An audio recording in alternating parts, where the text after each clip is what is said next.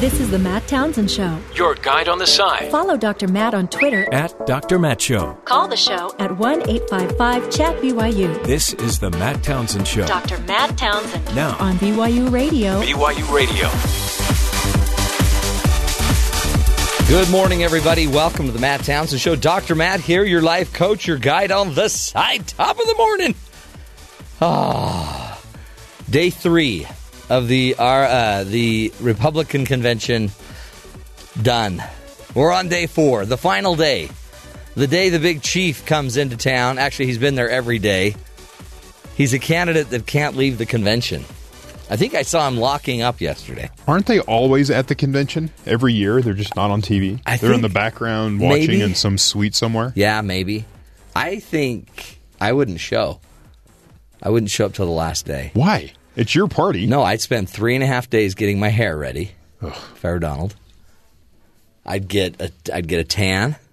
I don't know. He landed in a helicopter yesterday and his hair didn't move, so I think he's got his hair down. I think He's there's a problem there. it's it, the the convention. It's big news. We'll get into that today. We got to talk about uh, the. Um, I guess what do we want to call it? Just the the Ted Cruz The non-endorsement, the non endorsement. vote And your he got- conscience. he got booed, major booed, and uh, we'll get into that, of course. Plus, um, a little bit later, we'll be talking about digital credibility. With now, you can get your news on Facebook, but they're borrowing the news from other places. So now the news is no longer attached to a name like the New York Times. Always, it's not always directly connected. You don't know the news is coming from the New York Times if you're reading it on maybe on Facebook if you're not Right. looking for it. or or now, as we've uh, actually had p- uh, reporters on from BuzzFeed, Yeah, they Yeah. have actual political news, actual news gathering operations going on, but it's BuzzFeed. Yeah, is that legitimate? So you have a serious story next to some cat picture or some list of random stuff they throw up on their website, but it's next to actual reporting, and it's sometimes l- they lose credibility that way in some people's minds. We'll talk about And that. And Columbia, the great journalism school, they've done a study to see if this impacts whether you trust the news or not. So we'll be talking to one of the authors of the study. Pretty interesting news there. We'll get to that. And of course, you know, just latest and greatest insights into the news stories, many of which you need, some of which you never would have heard of. Speaking of more Pokemon news, Good. This is going to blow your mind. why did that look like it was I painful don't know for you? because You I went, can't believe you just said that. But I just I did a, I did on television locally here in Utah. I did a, an entire segment on how to maximize face or Pokemon. Why? Yeah, Pokemon Go. Do you even know how to play? Yeah, I got it on my. I hate it. Yeah, I hate it. sure. I almost crashed. Which means you love it. no, I. I Well, you're not will- supposed to use it when you drive. Oh well, yeah. Now you tell me. But there was one right there in the crosswalk. Yeah, I know. It's really, really tempting. And I'm like, do I hit it or do I just snatch it with a Pokeball?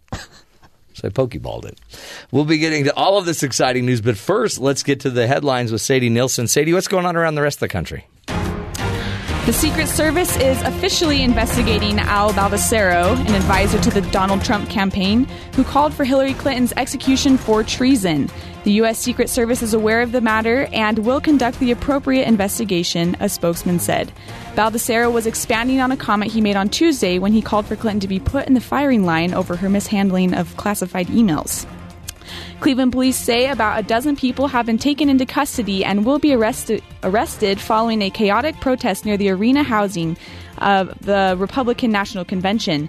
10 to 16 people are awaiting charges to be made. The arrest happened as a protest group tried to burn a flag near Quicken Loans Arena. Police officers say that two officers were injured, uh, having minor injuries, and they were assaulted during the flag burning. Um, Donald Trump finally acknowledged the plagiaristic points of Melania's speech she gave on Monday. Employee Meredith McIver wrote the speech, including exact portions from the M- Michelle Obama's 2008 convention speech.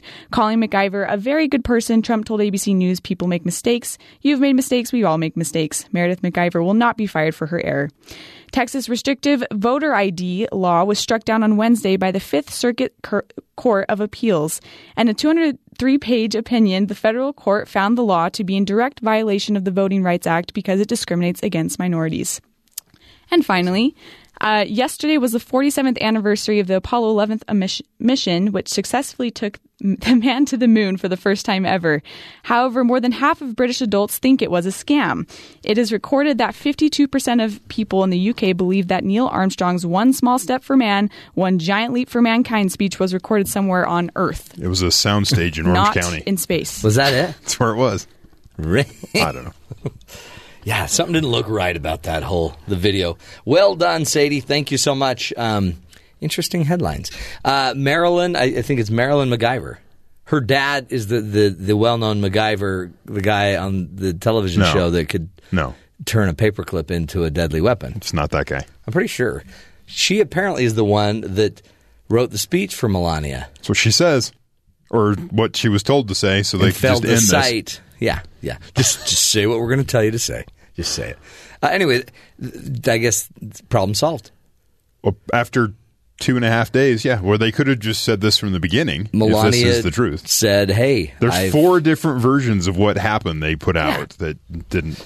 The the deal is, I I think everybody's everybody's talking about how Donald just doesn't know how to run a campaign. But I, I honestly think he doesn't want to run. He's not running a campaign the way a normal politician would run a campaign because it's stupid to do mm-hmm. it that way. Right? Every- everyone else did it that way. Let's do it differently. like everybody keeps talking about the need to unify the party. But last night there was this major supposed embarrassment. All the media is like, that was so embarrassing that Cruz would say that. How would the Trump campaign not know that Cruz wasn't going to endorse him? Well, they knew he wasn't going to endorse him. But and Trump was fine with that.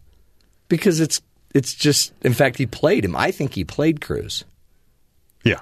He he then set up people to boo against him, and right there you saw a unified front. Trump's confident that he has the room. Yeah. And anyone against him is not going to be successful.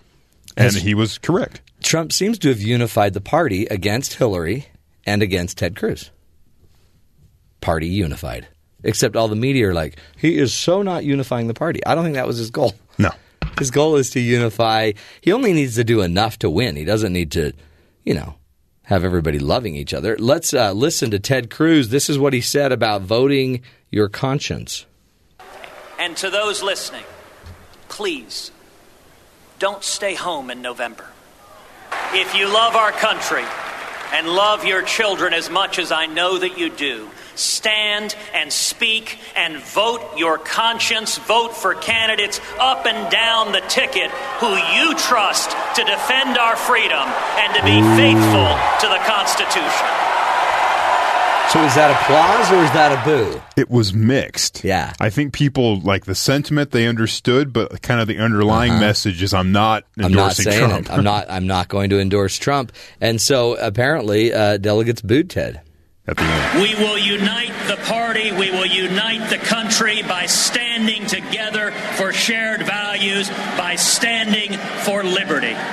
God bless each and every one of you, and God bless the United States of America. So they're, they're booing him. They're they're chanting "Keep your promise" Yeah. because, or you know, keep your pledge because all 17 of the Republican, you know, so that stepped up to try to run for president, they all signed a pledge saying they would vote for the nominee. But not, and if you remember, uh, Ted was one of the bigger kiss ups to Donald Yeah, for months. They they appeared at several Yeah. events together because they they felt that united front would beat everyone else, which it did. yeah. And then he was sure Donald would then be eliminated. which he wasn't. which he wasn't. Um, and so this vote your conscience thing was a big deal. In fact, Ted Cruz's wife needed to be escorted off the floor because people were so mad at her. Like it was They were yelling at her, and so they they sent some security out there to help and her he, out. well, and he made a direct comment to the New York uh, group, the the group from New York. Yes, he, he the delegation from the New York was screaming at him, and he goes, "I appreciate the Yeah. the what the energetic response, or however he put it, from, From- New York." And So then Newt Gingrich gets up, and by the way, uh, Ted Cruz took 23 minutes. he was supposed to take eight. Yeah, so- that's an oversight. If people were wondering if if the Trump campaign knew what was going on when you when you hand over the the thick uh, speech rather than the the quick one you were supposed to get, And everyone's like, see, this is just being mismanaged by Donald Trump. But then I, I think Donald's using this. Again, it just shows you that Cruz is the liar that Donald said he was for how many months? Remember lying Ted Cruz? Lying Ted. Uh, then Newt Gingrich got up, tried to clarify. All, by the way, ad lib. This part was ad lib because he didn't know exactly what Cruz was going to say in the end, but so he ended up ad libbing a lot of this. I think you misunderstood one paragraph that Ted Cruz, who was, who was a superb orator, said. And I just want to point it out to you. Ted Cruz said, You can vote your conscience for anyone who will uphold the Constitution. In this election, there is only one candidate who will uphold the Constitution. There you have it. Spin it back at Hillary again. Boom. Take that. Uh, interesting. And then after um, doing a little kind of cleanup after the the big convention, Chris Christie takes on Ted Cruz. Remember, Chris Christie's the guy that never seemed to be able to overcome the snub to Romney when he chose Obama for the New Jersey. Remember when they had the hurricanes at New, in New Jersey and all the Yes. flooding in New Jersey, and that was like right before the election, and You see him and walking. He turned to Obama, right with him flying in the helicopter, signal. yeah. and and that maybe uh, many would say apparently impacted Christie's uh, viability. But This is afterwards with CNN. He listen to Chris Christie's take on what uh, Ted said. I think it was awful. And quite frankly, I think it was selfish. Tonight, And uh, he signed a pledge. and And it's his job to keep his word. And Donald Trump gave him the opportunity to speak here at this convention tonight. And I think um, it was too cute. And I think you saw by the end of the speech that the crowd was waiting for him to do the right thing and realized that once again he wasn't going to do it. And I think the performance you saw up there is why Ted has so, so richly deserved the reputation that he's developed on Capitol Hill. Wow, good point. people don't like him. Remember, they, they don't like him, and now they don't like him in a lot of places. But apparently, setting up his 2012 run. 2020. Or sorry, but yeah, 2020 run. Yeah, don't go backwards. We Yeah, already- no, we were- we were already there. Do not go backwards. Uh, I loved, however, a few things last night. I love. I really like to hear from Trump's kids. Yeah. I think they are the better Trump. All th- Trumps. A lot of uh, people writing about a, a new political dynasty, possibly with Yeah. if there's any political aspirations from his kids. They, th- they- Apparently, Donald Jr. wants to do something. they kind of later. see them really kind of seeing for the first time what this looks like, how this feels to be a politician and to Mm-hmm. have you know everyone's interest and sort of that adrenaline rush, and they they seem to like that. and they're they're smart. They're well educated. They're well mannered. They don't. They're not like their father. Their hair looks normal, so Yeah. Yeah. He um, helps. I also for the first time had never heard uh, Mike Pence speak and I loved hearing that. That was wow, he's a good man. Interesting man. Great family. The minute he started introducing grandma, you got bored. I turned on because I, I was on Twitter and it said that he's going to speak, and I, oh, okay, so I flip it on and Well, he starts talking about his mom and his wife. I'm like, oh, but he creates a balance again to the ticket. They oh, okay, there's the like the grown up. There's the guy he says that. and he's yeah. So anyway, it's a, it was a big night. Actually, play clip ten real quick. You know, he's a, he's a man known for a large personality, a, a colorful style, and lots of charisma. And so I guess he was just looking for some balance on the ticket. There you go. But he's just folksy. He's safe, mm-hmm. but super smart, well meaning, motivational. He's good. As one of the comedy shows said, he's straight out of conservative Republican central casting. Yeah. Just if you think of what that person looks like, Right. That's him. Safe, protected. There was all this talk. Apparently, Kasich people said that uh, Donald had offered him the vice presidency. He said that I think it was Eric Trump. Yeah. spoke with him and said you could be vice president. He goes, "What does that mean?" And he said you could take care of domestic and foreign policy. Yeah. He goes, "Then what would what would Trump do?" And he said he would make America great again. He'd, he'd be, but Eric Trump was on uh, MSNBC this morning saying, "Are you kidding? Yeah. Why would we say that? That doesn't. That's not real." Why would Kasich make it up? Yeah, they say Kasich probably didn't, but one of Kasich's people. Ah. it sounds just like one of Kasich's people, and they were like insinuating this one person. But I think in the end, uh, that's the reason Kasich he just wanted to run away from it, but he didn't pull a Cruz. He didn't come in and speak and not endorse. Rubio still had an appearance He was by video. by video, and I don't know if did he actually endorse Trump. I think he didn't. I think he I just think it was- generally said, "God bless America." yeah. That's which is which is a, it's a line you can always use when you can't endorse somebody. One more night. Tonight's the night, and again, Donald will be speaking tonight, and uh, his daughter will be speaking. So, one more, folks, and then guess what? You'll have the weekend off, and then you'll get to do this all for the Democrats. Isn't this great? And then you'll know. Then you'll know exactly what you need to do. Huh. We will take a break, folks. When we come back, we're going to be talking about digi- digital credibility. Do- Who do you believe nowadays as a journalist? What news organizations do you trust? Is Facebook a news organization? Is BuzzFeed? Well, apparently they are, and uh, it might be impacting how you see journalism. Stick with us. We'll be right back. This is The Matt Townsend Show.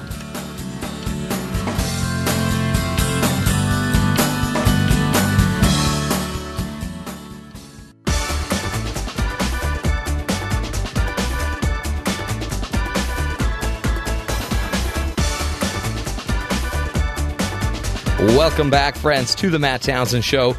You know, uh, whether we wait on the local newspaper to be thrown out on our porch or we go straight to websites on our smartphones, we all consume the news in some way. And as could be expected with the digital age uh, upon us, much has changed in how we go about, uh, you know, accumulating news and also how we go about uh, accessing it here's the dilemma is if i'm if i'm reading news on facebook and it just happens to be a link to another news source i may not ever care necessarily about the credibility of where this news source is coming from and a lot of uh, journalists have been wondering if their value of their name brand like the new york times is it dropping as we have now entered more of the digital age does does the name brand journalism matter anymore? And how do you know what journalists to trust? So, Columbia Journalism Review conducted a study aimed at answering the question: Do brands even matter anymore? Danny Funt, a journalist for the Columbia Journalism Review, joins me now by telephone to discuss the findings of this study. Uh, Danny Funt, welcome to the show, my friend. Hi, good morning. Great to have you here. This, uh, you know, I was a journalism student, and back in the day, your name meant everything. And if you could somehow attach your name to one of these big brands, the New York Times, uh, you know, maybe the LA Times, or, or or one of these big organizations, ABC, CBS, NBC, CNN, it meant it meant credibility. What are you finding, Danny, with the digital age? What's happening to credibility? Well, obviously, there's a lot to be concerned about, right? I mean, you see habits, uh, reader habits on social media, and it seems like what you're looking for is the catchiest headline or the most, um, you know, I- I- enticing photograph or whatever, and not always uh, uh, an ongoing relationship with a publication, which is what we're used to. Yeah. So, um, it doesn't seem from our study that things are as bad as as we might have thought, but uh, it's definitely something to keep an eye on. Do you think the brands do they matter as much as they used to? No, I, I think that, that there's no way to say that. Um, it depends on the reader. It depends on on the medium. Uh, we were looking at online reading habits, where you know you you might be finding one article here, one article there. You might not even be paying attention to where you're reading it. Um, but that's it's it's worth reminding ourselves that that's only one segment of the pie. Yeah. Did talk, talk about the study? Talk about how you did it and how you what uh, how, how you kind of uh, got your database together. What questions you asked, and, and what were what was your overall goal for the study? What was your hypothesis? hmm So we were thinking. Uh, I was a uh, a fellow at the Columbia at the Columbia Journalism Review, um, which is published out of the Columbia Journalism School. We were thinking about some of the stuff we were just discussing and thought of this very simple idea that if you look at the New Yorker website, let's say, and you look at BuzzFeed, just the aesthetic gives a different sense of what kind of journalism you might be dealing with. Right. Not to say anything bad about one or the other, but it, that alone um, conveys something to the reader. So, we, with the help of a uh, psycholo- uh, postdoctoral psychologist out of Yale, we were able to put together a experiment where we found uh, several hundred people through um, an Amazon service that connects you with uh, experiment participants. We paid, and we took a long form magazine article and put it in the shell, if you will, of the New Yorker and the BuzzFeed, and of a third uh, sort of neutral um, uh, control publication, and wanted to see if people read this same long, thoroughly reported, credible story. Um, if if their perception of it would change change simply because of uh, the publication they thought they were reading it Yeah. uh, in. And and you found because I mean the New Yorker's got such a different image, style, you know, appearance than the than BuzzFeed. Uh, what what were your findings then? Yeah, I mean, I think it's uh, comforting to know that uh, people generally trusted the New Yorker a little bit more, but they also trusted BuzzFeed. So Hmm. it wasn't some night and day. Uh, print is is uh, print is reliable, and the web is is the opposite. It was it was uh, reader, readers trusted both, but they still gave uh, a slight preference to the New Yorker. And it sounds like they, they trust name brands because the the third one, um, kind of the baseline uh, paper or um, what would you call it, a, approach or offering didn't didn't fare as well. Right. Yeah. I mean, I would hope if if you're if you're encountering a publication you've never heard of that's that's you know who knows what it is. Um, hopeful. I don't. I think it's a, a good habit to um, give a little bit of the benefit of the doubt to places where you've been before and know provide reliable journalism. Do do you think? I mean, I guess that's. Um, I mean, we, we've seen situations where even the Onion um, has tricked people into thinking that it was real news. Um, I don't know. I guess it would take a North Korean dictator to fall for that. But um, in the end, what do we? Where do we go with this? Is it is it that? Because I was just doing this the other day on Facebook. I because I read news on a bunch of different platforms and and different. Um, uh, you know offerings, but I saw all this news coming across my uh, my Facebook feed that I had never heard before, and then I get in and start sourcing it, and you're like, oh, oh, do people actually get in and just go source where it's coming from?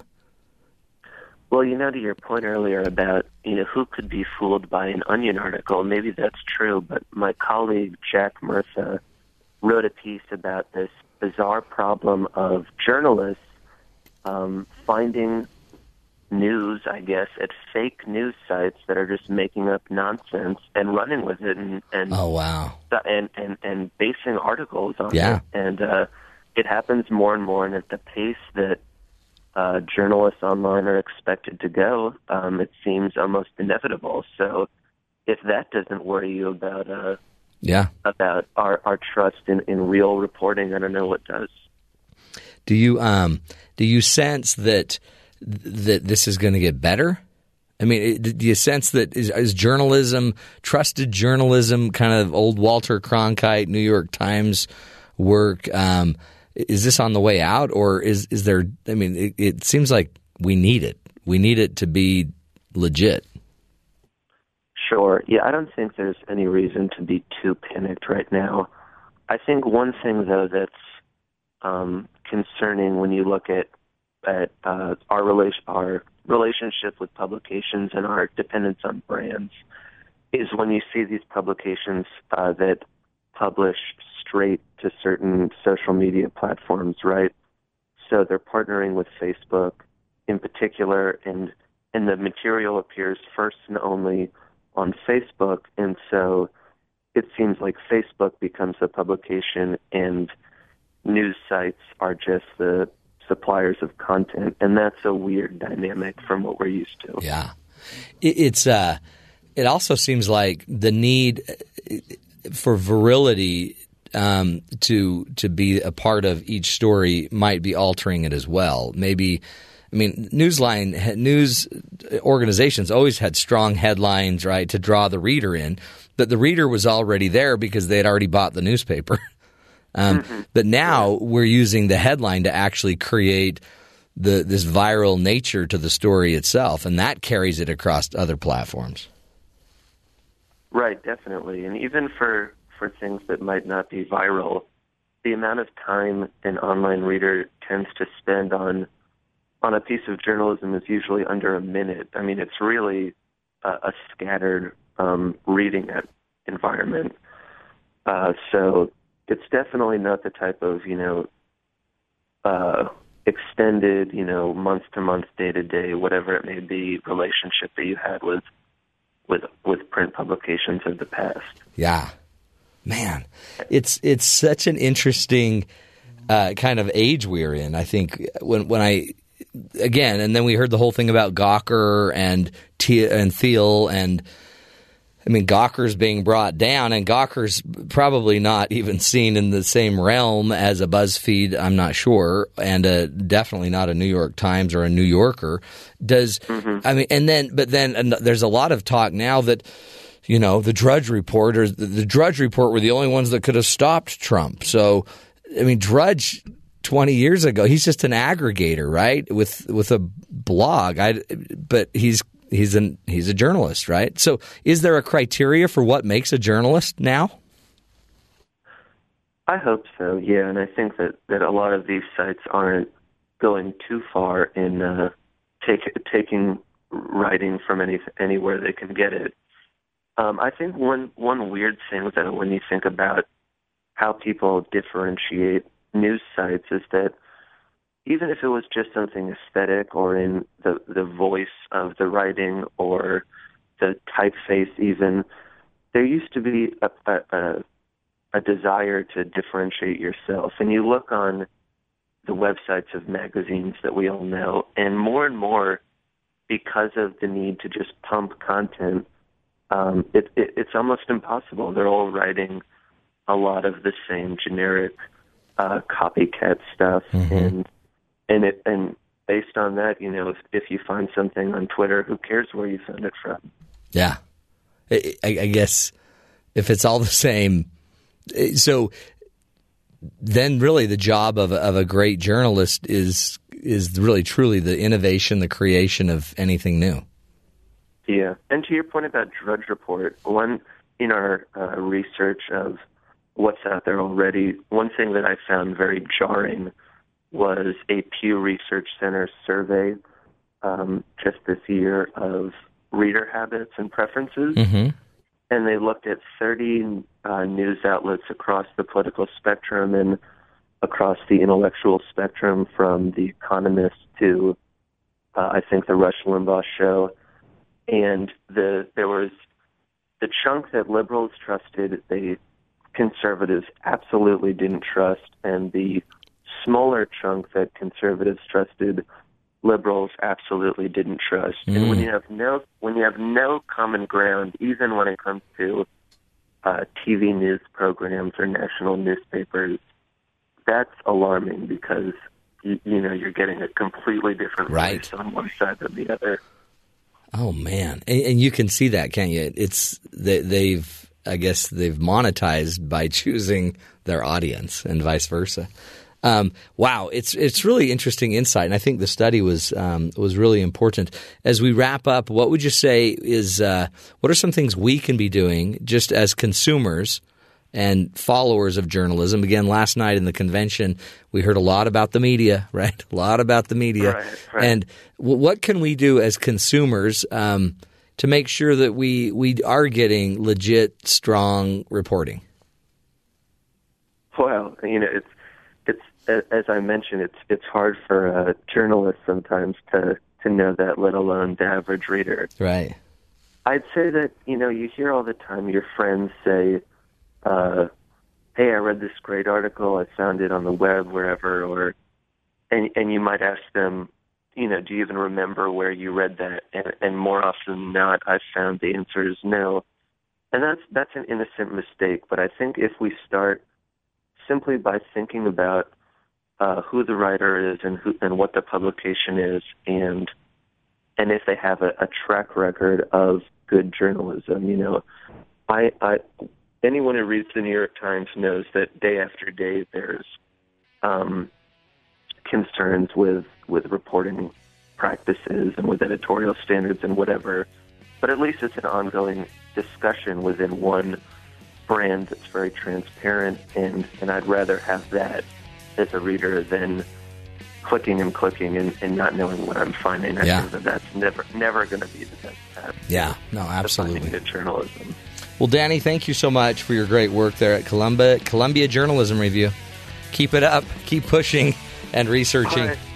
Take care. sir. Thanks for being with Appreciate us. We'll take a break, folks. Uh, man, it's your game, right? It- you got to be a, a, an you know intelligent consumer. Go looking and and make sure you're sourcing and knowing where it's coming from, not just taking what you see in social media.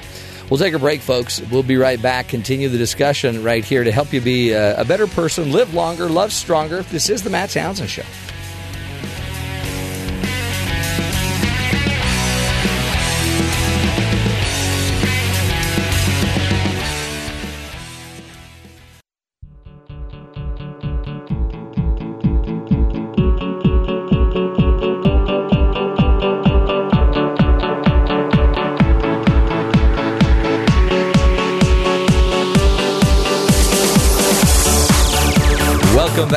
To the Matt Townsend Show.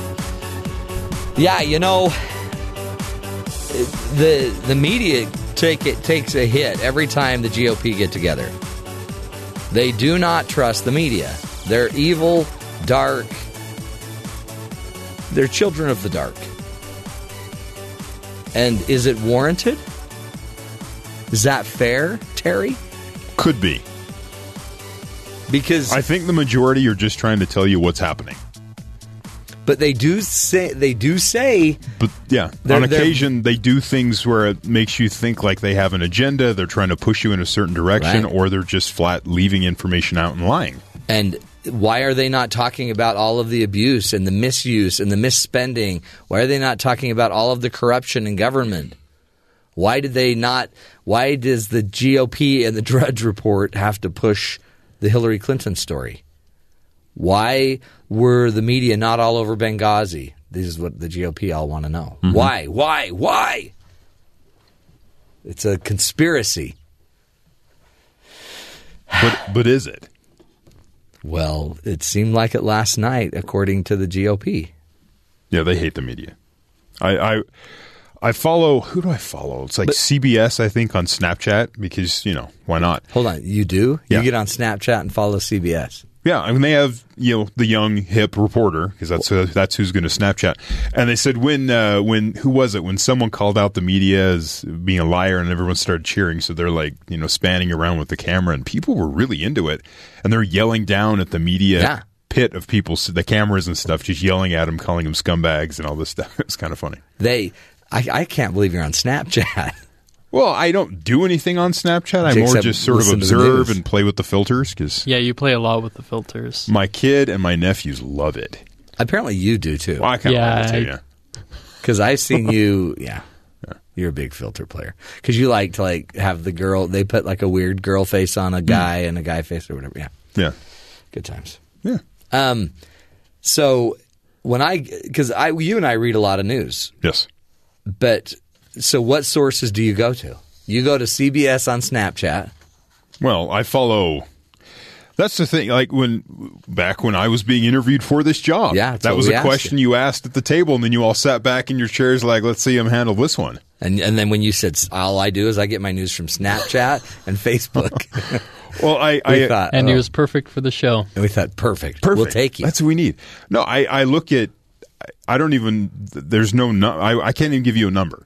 Yeah. Because I look at all kinds of things. I Yeah. don't. I don't go to three or four sources. I go to try to. I have a. It's called a news aggregator. yeah, that's what we use. and it's got all these different sources so that I can look at at, at sort of kind of get a feel of what the general story is, not what this one media outlet is trying to Right. report, but what is what is everyone trying to report? So you kind of get a a general a, a bigger idea of the story, and not just get one sort of possibly slanted view. Yeah. But you see, so you use But the takes time. aggregator, but and it's interesting. We're coming from BYU campus, which is a very conservative campus, but you and I read fairly liberal papers, Mm-hmm. and yet which explains our agenda. Totally, but then but then on top of other things, we also read conservative stuff. So it's almost like, and that's I think what Danny was saying is you got to do both. Yes. To get the whole story, you got to do both. and then be skeptical Yeah. because like you were talking about the, the, the, the rogue onion story pops up and then you're like is that real is that for real but you can have a better idea if you're looking at multiple different sources from all across the spectrum to kind of balance what this but is if you only go to one source, if your source is only obviously a GOP source, you're in trouble. I think. yeah which is kind of the problem with facebook Yeah. with because you like what you like Right, and then it just keeps coming and it back. just keeps giving you things that you like instead cats, of cats, other things. But then it's not enjoyable if you start liking things you don't like because then it's just full of stuff that you Right. don't want to see. Now, yeah. It's kind of a catch. But then it's interesting too because then I'll watch the convention and then I'll listen to CNN or MSNBC and I'll sit there and I'll think, yeah, I didn't, I didn't think what you were thinking about that. But that little that context um, and almost that, I don't know, just the conflict between what they're saying and what I felt helps me secure my own ideas. Mm-hmm. Like, okay, yeah, that's just kind of a liberal angle. But I don't know. People, I think, need to distinguish a lot more, or they're going to just be sucked in. But we've done that on this show with many subjects. We had uh, someone on talking about fracking. Yeah. And they came in and were like, well, they're causing earthquakes in Oklahoma, polluting water. People Right. in Pennsylvania are lighting their tap water on fire. This is horrible. And then the guest gave us a different viewpoint that if it's done correctly, Yeah. The guest who's a researcher on a ge- he's a geologist Yeah. that understands fracking. We had someone come in about the public lands issue that's Right. going on in the West, and at first we're like, it's kind of a, a, a, a it seems like a losing battle, and why are they keep doing this? And then you Yeah. find out that there's some real issues going on. Yeah, and and, then you, you- kind of see that different perspective because you go and try to find out. And then I found out also that George Soros is behind a lot of funding for anti what do we call that? Um, to not give the West all of their their land, their get their land back. Yeah. And you're like Soros. What's would, he involved Why would for? he care? But he's involved in a lot of things that end up being against the GOP, and so they have this. There's this thing where he's the he's like the boogeyman. He's evil. He's the evil boogeyman. And you can sit there and say, no, he's just politically motivated. But then you start finding all the different areas Yeah. that he's But he's trying not to even an. American. Yeah. so there's that too. He's politically motivated and not an American. So you got to balance it. You got to look at both sides of it. Um, So the big story last night, right? Ted Cruz, Yeah. he does not endorse Donald Trump, right? And, and Donald knew he wouldn't. And you're looking at it like uh, they did. I mean, uh, they had information going. They weren't in. surprised. Like I, I read this saying that Ted Cruz ended his speech Wednesday night, at the Republican National Convention, to booze from the convention floor, Yeah. to a chance to endorse Trump. This may not have been spontaneous, as uh, their uh, sources are saying here. Uh, this Erick Erickson does a website, I believe, called Red State. Uh, and and Yeah, it's yeah. Republican leaning, but it says RNC threatened negative stories against Cruz if he refused to endorse. So there's threats that way. The Trump camp knew this morning Cruz would not endorse. Told Cruz they'd uh, they'd orchestrate booing if he if he refused to endorse. And uh, others saying that the team, the Trump team, actively whipped up the booze at the end of Cruz's Well, of course they speech. did. So I mean, these things were we're looking at, at like you know political soap opera happening Yeah. right in front of our eyes as they're just manufacturing things. But I think there's genuinely people that are unhappy that he didn't Right. endorse. This morning, he spoke at a, at a gathering, took a question from a woman saying that you went against your word, you signed Ah. You that promise, you signed the pledge, and you decided not to to go ahead and endorse. And here's his response. It was the day this became personal, and as I said at the time, and I'm not, I'm not going to get into criticizing or attacking Donald Trump, but I'll just give you this response. I am not in the habit of supporting people who attack my wife and attack my father. There you go. So why did he go? Well, it's politics. I mean, it seems like if he really wanted to make a stand, Yeah. Don't show up, like the Bushes, like the Romneys, like the McCains. No show. But instead, he took advantage. Yeah. He got leverage. He got time. He got to schmooze conservatives. I guess he went up to Adelson, the really rich billionaire's uh, special suite, suite, and Mhm. he was rejected from Adelson. Like, you're not coming in here. Mhm. And so he was still trying to schmooze and get his goods out he there. had a, uh, a a Ted Cruz rally yesterday afternoon in Columbus. As he was doing the rally, as he was in the middle of his speech and talking, Trump's plane flies in behind I him. saw that. Classic. So it's, he's that plane must be him there. circling everywhere just Yeah. to get a good shot. So, um, but then he's saying, "I don't. I'm not going to support him, but I will use him to whatever level I could use him to get gain." Yes. Uh, you decide. Scary. Politics, isn't it great, folks? So keep your minds open and study. Look to multiple sources. Try to get some opposite views of, uh, of how you normally think. Go dig those out. Anything contrary. Let the balance help, teach, educate. It'll solidify what you know to be true. Um, powerful stuff. We'll take a break, folks. Come back and uh, give you more, more information, more tools to help you uh, live a healthier life. This is the Matt Townsend Show. You're listening to us right here on BYU Radio.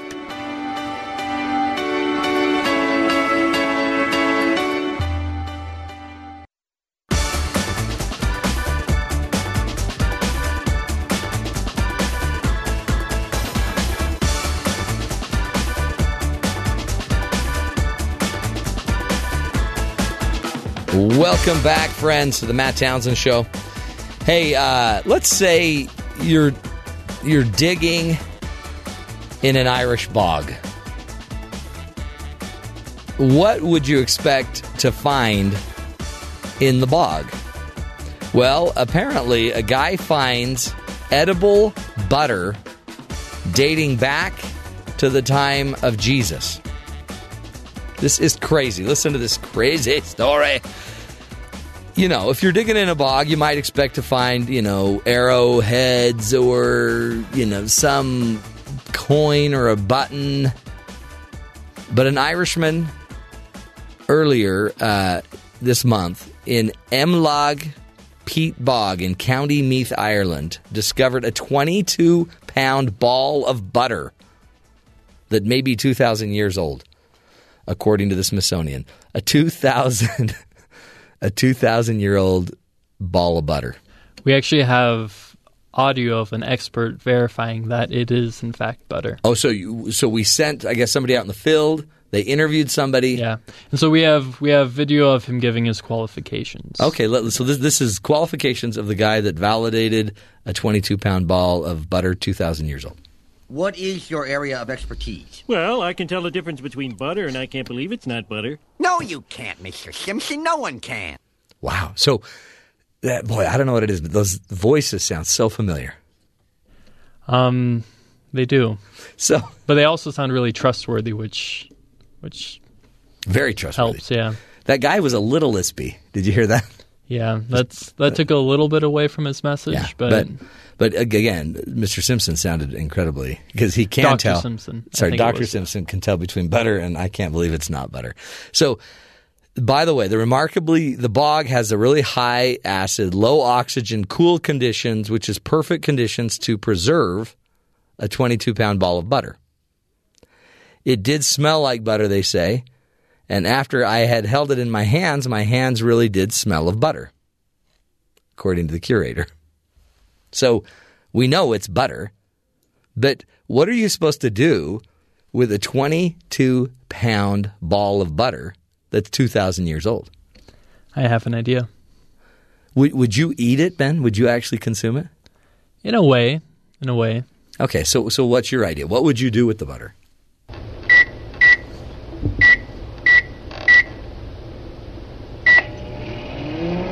You'd microwave it?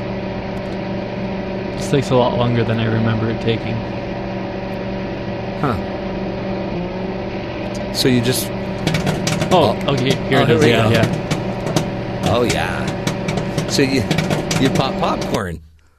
In fact, and then you'd put the butter on the popcorn, the two Yeah, kind year old butter. Drizzle it over it. Hey, where'd that butter go for the museum? Uh, ben put it on the popcorn. Best popcorn in You'd the world. You'd be so fired. Uh, the only thing worse than that would be when you burn the popcorn, which is what you do. Don't you hate that? I have years of movie theater experience. We can't stand it. 2,000 year old butter. I'm not sure I'd go near it, but Ben would put it on his popcorn. We'll take a break, folks, helping you live longer with 2,000 year old butter. We'll be right back.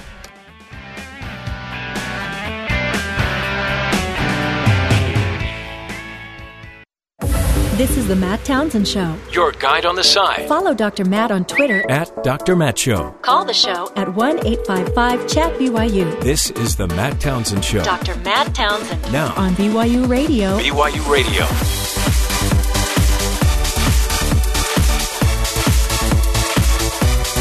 Welcome back, friends, to the Matt Townsend Show. Dr. Matt here. The goal of the show is to give you the information you need to uh, to live your life and to live it in a healthier way.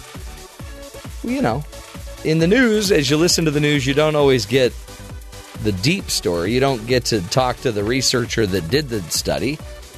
So we bring them on for about 20 minutes and let you get the latest and the greatest. Today, no exception.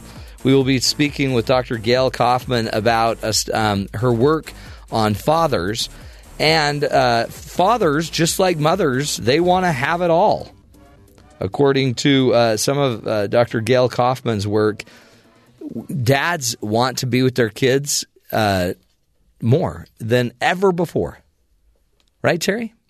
I think there's that feeling you want to be with your kid, and then you you're with your kid, and you're maybe start second guessing that a little You bit. start beating him, beating him with a pool noodle. well, you know, you have to get your aggression out somehow. Now you just said something that you would that you Yeah. probably ought not say Why is that? because you would always want to be with your kid. Well, you do until he wants you to role play Toy Story movies. I know, but why is that? Why would that stop you? Be- the way my kid does it is he tells you the line that you must say. No, Dad, say this. And so you try to ad lib, and he's like, "No, you must say it this way." Andy are said so- it this way. I'm like, "Oh." You're saying it wrong, Dad. Um, Sixty percent of, of fathers in dual earning families say they have problems balancing work and family today, compared to thirty five percent in nineteen seventy seven. So 60 percent of fathers today are struggling balancing life and family. Only thirty five percent back in the seventies. So in the '70s, was it more of a this is this is my role? This so I'm not supposed to Yeah. want to play with my kids and or be with my yeah, kids as probably, I much. Hmm. think that's it. And we and we want to be with our kids more. And so we're going to be talking with uh, Dr. Gayle Kaufman about the research that she's been doing about dads. And dads want everything moms want, but we always talk about you know giving time off for the moms to go be with their kids and their families, but dads want the same thing. And we're one of the only countries that doesn't do that. Doesn't give parental leave when you have a baby Yeah, paternity paid leave. time off. Right. So we're going to talk about this and, and open it all up. I would love to spend more time with my kids. In fact, this weekend I'm babysitting my uh, not ba- well, I guess I am. We are babysitting our grandchild. Hmm. So we will have an eight month old in our home for three days, and my wife's going to not get very much sleep. What about you? Oh, I'll sleep like a baby. Are you going to share the load? I really will. He'll say it. He won't do it. No, I Yeah. really will. I Like- really will. I just like. didn't wake up. I always I always talk a good game and then I sleep through everything. I so. will. I'll get up. I know I will because I I like that. I used to be the master of putting my kids to sleep. Hmm. Little Benadryl, tight squeeze, gone, out for the night. anyway, we will get to all of that with Dr. Gayle Kaufman and um, plus more headlines. I'm going to talk to you about why you shouldn't play a flute Hmm. if you're on a paddle board in the ocean. That sounds like good advice. Great advice. I don't know what, where sounds you'd like even you're get a you- flute. you're mixing too many things. Yeah, it seems like Maybe you're, focus on one at a time, it, yeah. But it it could attract some problems for you. We'll get to that. Uh, but first, let's get to the headlines. And uh, Sadie Nilsson's going to join us. Sadie, what's up with the news around the rest of the country? Well, Matt, Republican Senator Jeff Flake is certain the Republican Party can come up with a better way to take down Hillary Clinton than its current calls to lock her up. With delegates on the floor cheering for prison time for Clinton at the Republican National Convention on Tuesday, the Arizona senator and outspoken critic of Donald Trump tweeted that the party is jumping the shark with that line of attack. In an interview with the New York Times, Donald Trump said he would likely reconsider several existing agreements between the U.S. and other countries if he wins the presidency, and might not even provide military aid to any NATO members member countries if they were under attack. He is reported to have said that if Russia, for example, attacked the Baltic states, Lithuania, Estonia, and Latvia, that he would only help after reviewing if they had fulfilled their obligations to us first. On Wednesday, a North Miami police officer shot a black man who was caring for his autistic patient. Charles Kinsey, a behavior therapist, had his hands up and was laying down with his back on the street when he was shot. When I went to the ground, I went to the ground with my hands up, and I am laying there just like this, Kinsey said from a hospital bed, telling them that there's no need for firearms. He is autistic. He has a toy truck in his hand. Police said they were responding to a 911 call warning of someone walking around with a gun and threatening suicide, but no firearm was found. The officer was put on administrative leave. And finally, a man quit his professional job to become the world's first full time Pokemon trainer. Tom Currie is one of the millions to be swept up in the massive hit game, which has rocketed in popularity. But the former barista is probably alone in deciding that he can survive on hunting pocket monsters alone. The 24 year old gamer claims to have caught 90 of the 151 monsters available playing the game on his phone. He did not let his boss know why he was quitting his job. Wow. Mm-hmm. That is crazy. Well, thanks, Sadie. And you know what is totally ironic? Yesterday, Ben tells me he may not be able to work with me in the fall. And I'm wondering if it's because he's going to be a Pokemon. Totally un- Yeah, he- unrelated to Pokemon. He has this excuse, but yeah, it seems like he's going to go catch Pokemon. I mean, not to brag, I I have like a Charmander and a Squirtle. Pardon, what are you and talking a about? Pikachu. What? Oh, is it, But, this is why you um, went to the doctor. Yeah, You yeah. get those lanced, by the way. There's nothing worse than a Charmander. well, a Squirtle. That's pretty bad. So, are you taking care of him? Um, the Squirtle's died, but um, Yeah. Charmander's still What what does one feed a Squirtle? Um, water. Okay, that's for the squirt.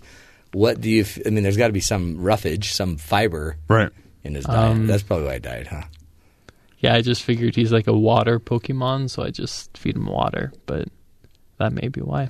Well, may he rest in peace. Speaking of, yeah, a 2001 relig- religious edict banned Pokemon. Banning Pokemon has been reestablished in Saudi Arabia as Pokemon Go ga- gains popularity.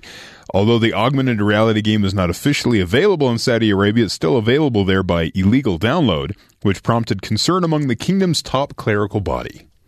Wow. So they're going to ban Pokemon, so it, you don't have a Charizard and a right Squirtle, but they're not going to. They'll they'll still kill women for certain things. The, the edict rejects the game for what it describes as un-Islamic aspects, including symbols from deviant religions and uh, polytheistic traits. Also, they don't really like monsters. As Yeah. it goes on. Well, so, I mean, who does? also, there was a study, and they found that more millennials recognize Pikachu versus Joe Biden, the vice president. 61% recognize the man one heartbeat away from the running the president. 98% recognize the cute yellow Pokemon. So just to clarify, Joe Biden is sec. Vice president. Vice president. Yeah. Yes. Okay. Okay. You know what he looks like? He's that yellow guy with the black stripes on him, with the big red nose. Yeah. I, I, yeah. I got you. Yeah. A Baltimore police body camera caught a distracted Pokemon Go driver crashing into a parked police car yesterday. so that's a story. Yeah, don't be distracted. Uh, When I downloaded the app, that's one of the first things it's telling you is do not be distracted while playing this game. And during the video from the police camera, the guy driving goes, That's what I get for playing this dumb game while I drove. Yeah. So, also, a woman in New Jersey trying to catch a Pokemon in a cemetery ended up stuck in a tree and had to call 911 to rescue her. Now, what? She climbed up a tree to be able to uh, get to whatever Pokemon she was chasing, but she was in that tree. She couldn't get out, so she had to call 911 to help her get down out of the tree because she was really involved in the game. So she's climbing a tree to get a Pokemon. Are the Pokemon above ground? Eh, it depends, I guess. I don't know. And It depend. I mean, what state was that in? New Jersey. Okay. Yeah. Not Florida. No. Florida, they have a whole different set of Pokemon problems. Do they involve? Yeah, I'm sure they do. Yeah. Um, so, wow. So there's your Pokemon update. It's out of control. 26 million daily users Mm-hmm. on Pokemon. And the servers still crash. It's a horrible game, but they keep coming back, About to pass, though, Twitter. which wouldn't be tough. I mean, that's crazy. In two weeks? Yeah. It's all right. Nine billion increase in the market cap. Wow. What do you do? Hey, do you um, w- we have some other advice for those of you that like to paddleboard. Are you a paddleboarder? No. Ben, when you lived in Hawaii, did you ever paddleboard? Yeah. With a real board, though, I mean? and Yeah. a paddle? Like in the ocean, not in the pool or Oh, yeah. Not on your a slip and slide or something. He used to do it in his backyard Hmm. to just get a feel Like, for the board. On, on the grass, kind of to get my balance. Yeah, yeah. Yeah. Okay, um, so we I've got some advice. If you're a paddle boarder and you live um, in Half Moon near Half Moon Bay, you're you're you're going to want to be careful, right, in California because don't get on your paddleboard and don't do not take your flute and play your flute on your paddleboard because you could have a problem. Flutist Viviana Guzman got up close. Fla- flautist. I said flutist. Okay. Uh, it's Viviana Guzman got up close and personal with a, a humpback whale. Ooh. Paddleboarding in California's Half Moon Bay. Listen to this. Somebody had the drums apparently. Yeah, it's like she brought her own bass line. It's great. But the video is crazy. It shows her paddling, and I think she really was just on playing her flute. Not that was added flute music. Yeah. But um, she's playing her flute, and this whale comes up and breaches right next to her, Hmm. hits her board, and kind of knocks her over a little bit, scares her, because apparently it heard the music. I think that's the best video we've ever played on the show. It really, like, the audio of it really. Yeah. Plus, there was another guy next to her with the drums. Yeah.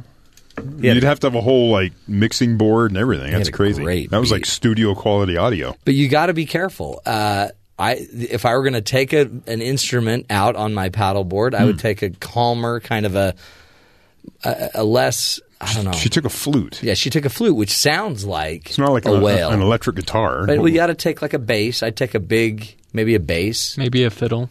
Yeah, Yeah. a fiddle, maybe a fiddle. banjo. I'd take my Stradivarius Banjos, out there. that irritate anybody. Anything, any animal. What about like an accordion? Oh, there you go.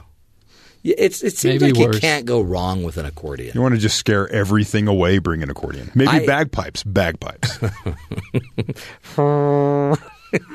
Yeah, it's hard though. I think to wear a kilt and have my bagpipes Yeah. and paddle my board. There's too many things happening there. There's just a lot of things to do. yeah.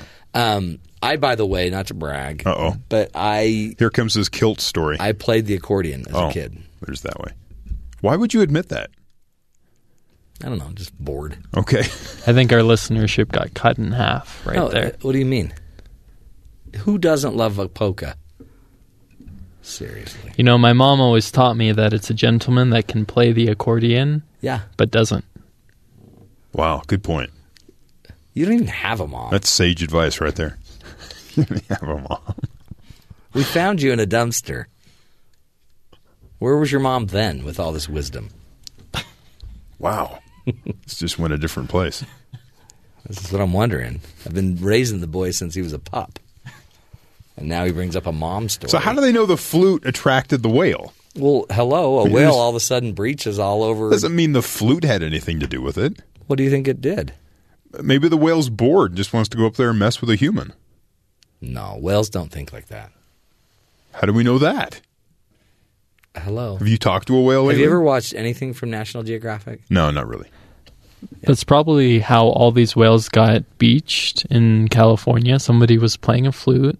The whale comes onto the beach, gets stuck, That's dies. true. A lot of people grab a flute and then they go build a bonfire and they play it for their friends on the beach. Yeah.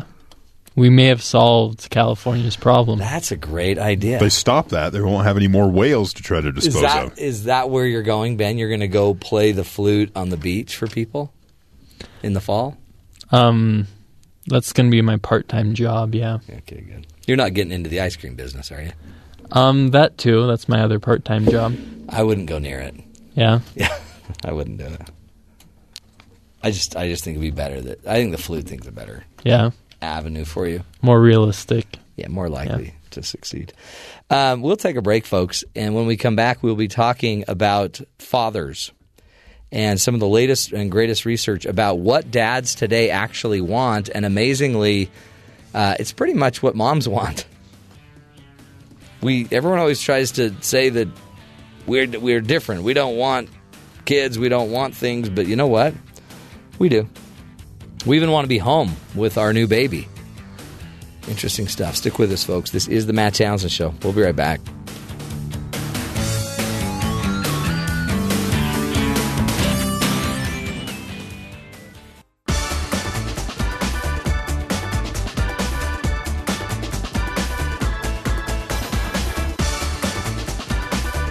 Welcome back, friends, to the Matt Townsend Show.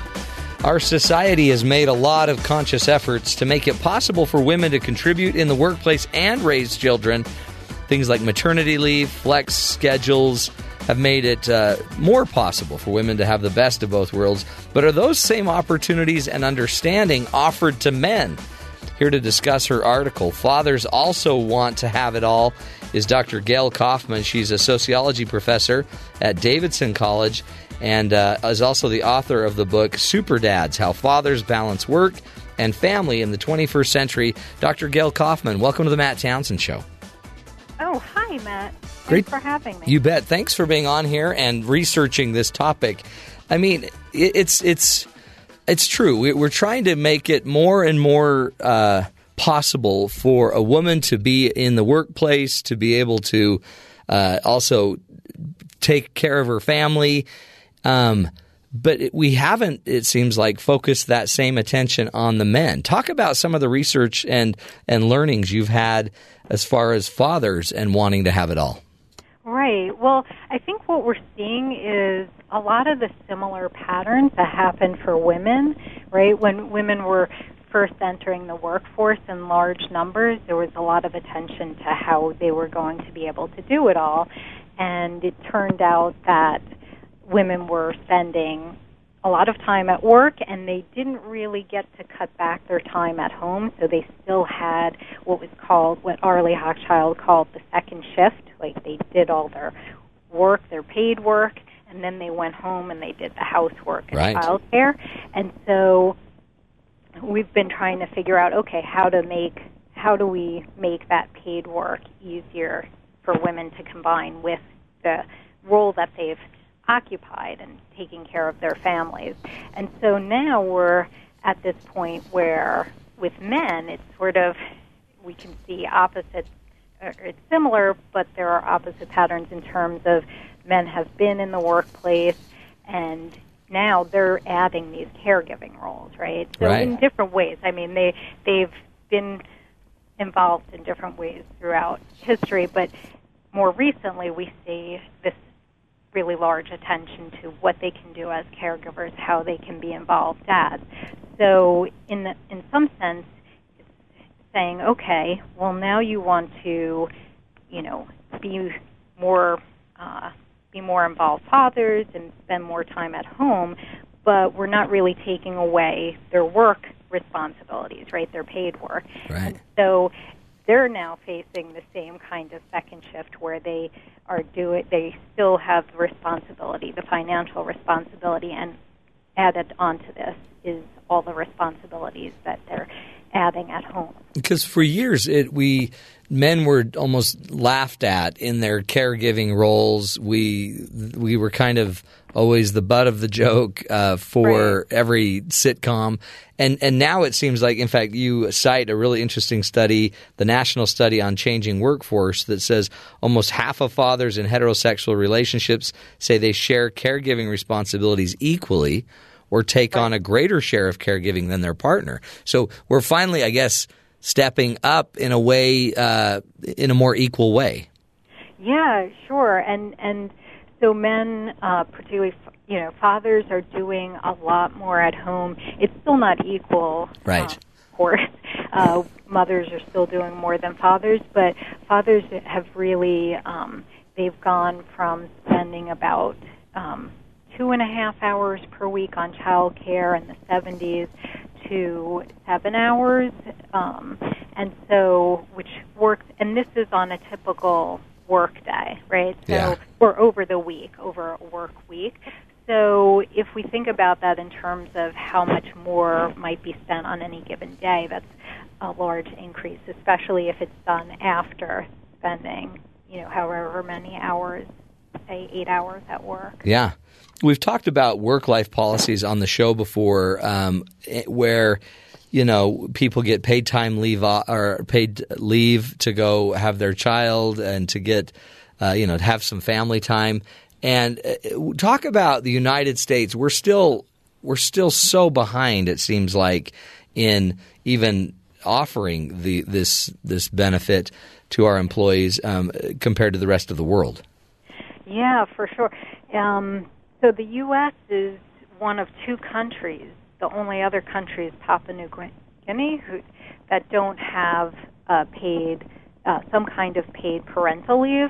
Um, now, certainly, more countries have paid maternity leave than paid paternity leave, and some countries combine and have um, you know a more gender neutral parental leave. Um, but the U.S. definitely stands out, um, certainly uh, in the world, but uh, particularly when we compare it to other countries that we like to compare to in terms of other measures of well-being. Um, so it's uh, I think it's definitely a step that needs to be taken. Why are we so far behind? It seems like you know we'd be leading in this area. Yeah, well, there's definitely a sense of um, there. There's been a, a very much a sense of individualization in the U.S., and a lot of that leads to thinking about okay, families are private, you know, and um, so whatever you need to do with your family, you do that, right? Right. And so everyone's sort of left on their own to figure it out. Um, this also goes hand in hand with what a term called the ideal worker, where this is developed in the workplace, where the notion is um, when the workplace came about, it was often men in the workplace, women um, staying at home, and so the idea was okay, the ideal worker can just focus and give all their attention to the workplace, and they don't really need to worry about other things.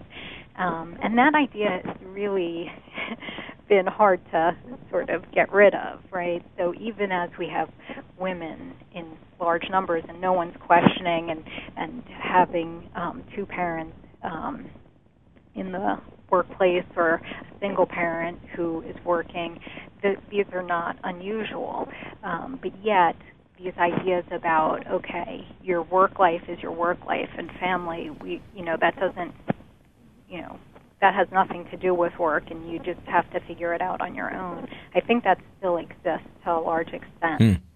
Yeah, you uh, you cite a statistic: forty three percent of fathers, forty one percent of mothers uh, still face feel like they feel face a stigma when seeking greater flexibility in the workplace. There's, I guess that's you're not the ideal worker if you're not then there at work when they need you, how they want you, you know, without and never bringing your family into this. Exactly. Yeah. So the the, the sense is that if you um, show some vulnerability, really, in this way, that it could question your commitment.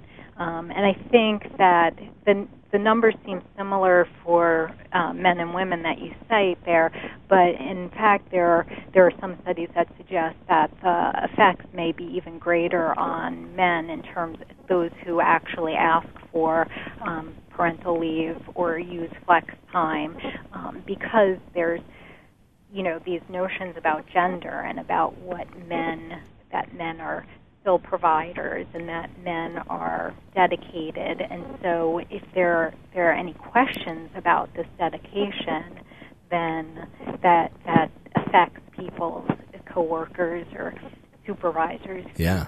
Um, does does the I mean, I, as I look at this, it's I don't know. We, we've we've struggled with trying to figure out a way to get to create equality, to get women in the workplace. I guess those, especially that really wanted to go create a profession and yet still balance a family life. Um, and and so, what's driving men to want to be more with their kids than thirty or forty years ago? Is it are, are men evolving? Are we like are we picking up kind of more of a maternal role, or is it just the mere fact that the economics has changed us?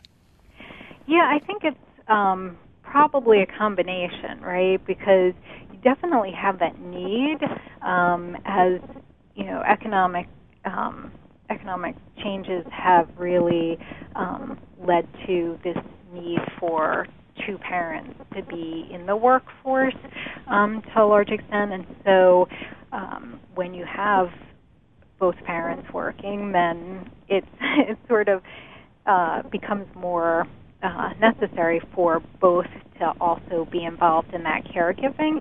Um, and I think to a large extent, when fathers become involved, it makes them want to become involved even more, right? So, Yeah. you know, once you're spending time with your child um, or children, you know, you get to uh, experience all the great benefits of that time and, and the the sense of accomplishments that come from and, and just the joy Yeah. of raising children, right? So um, so fathers who who spend time with their children want to spend more time. It's you know they see how um, this is a really important thing, not just for them but for their children. They see how their children respond to them. And it seems like we become better at it, right? We become more comfortable, and and when you're better at something, you, you, yeah, you don't avoid it, you don't run from it, you just take it on. Um, powerful. Let's Gayle. Let's take a break. We're speaking with Dr. Gayle Kaufman, author of the book Super Dads: How Fathers Balance Work and Family in the 21st Century, and we're speaking about her article. Fathers also want to have it all, according to the studies. Um, we'll the discussion, folks. Dads are important, and when we come back, we'll get a little deeper into that. What impact does a father have on the family and uh, and the child rearing? Let's let's get into that as well. This is the Matt Townsend Show. Stick with us, helping you love stronger and lead healthier, happier lives. We'll be right back.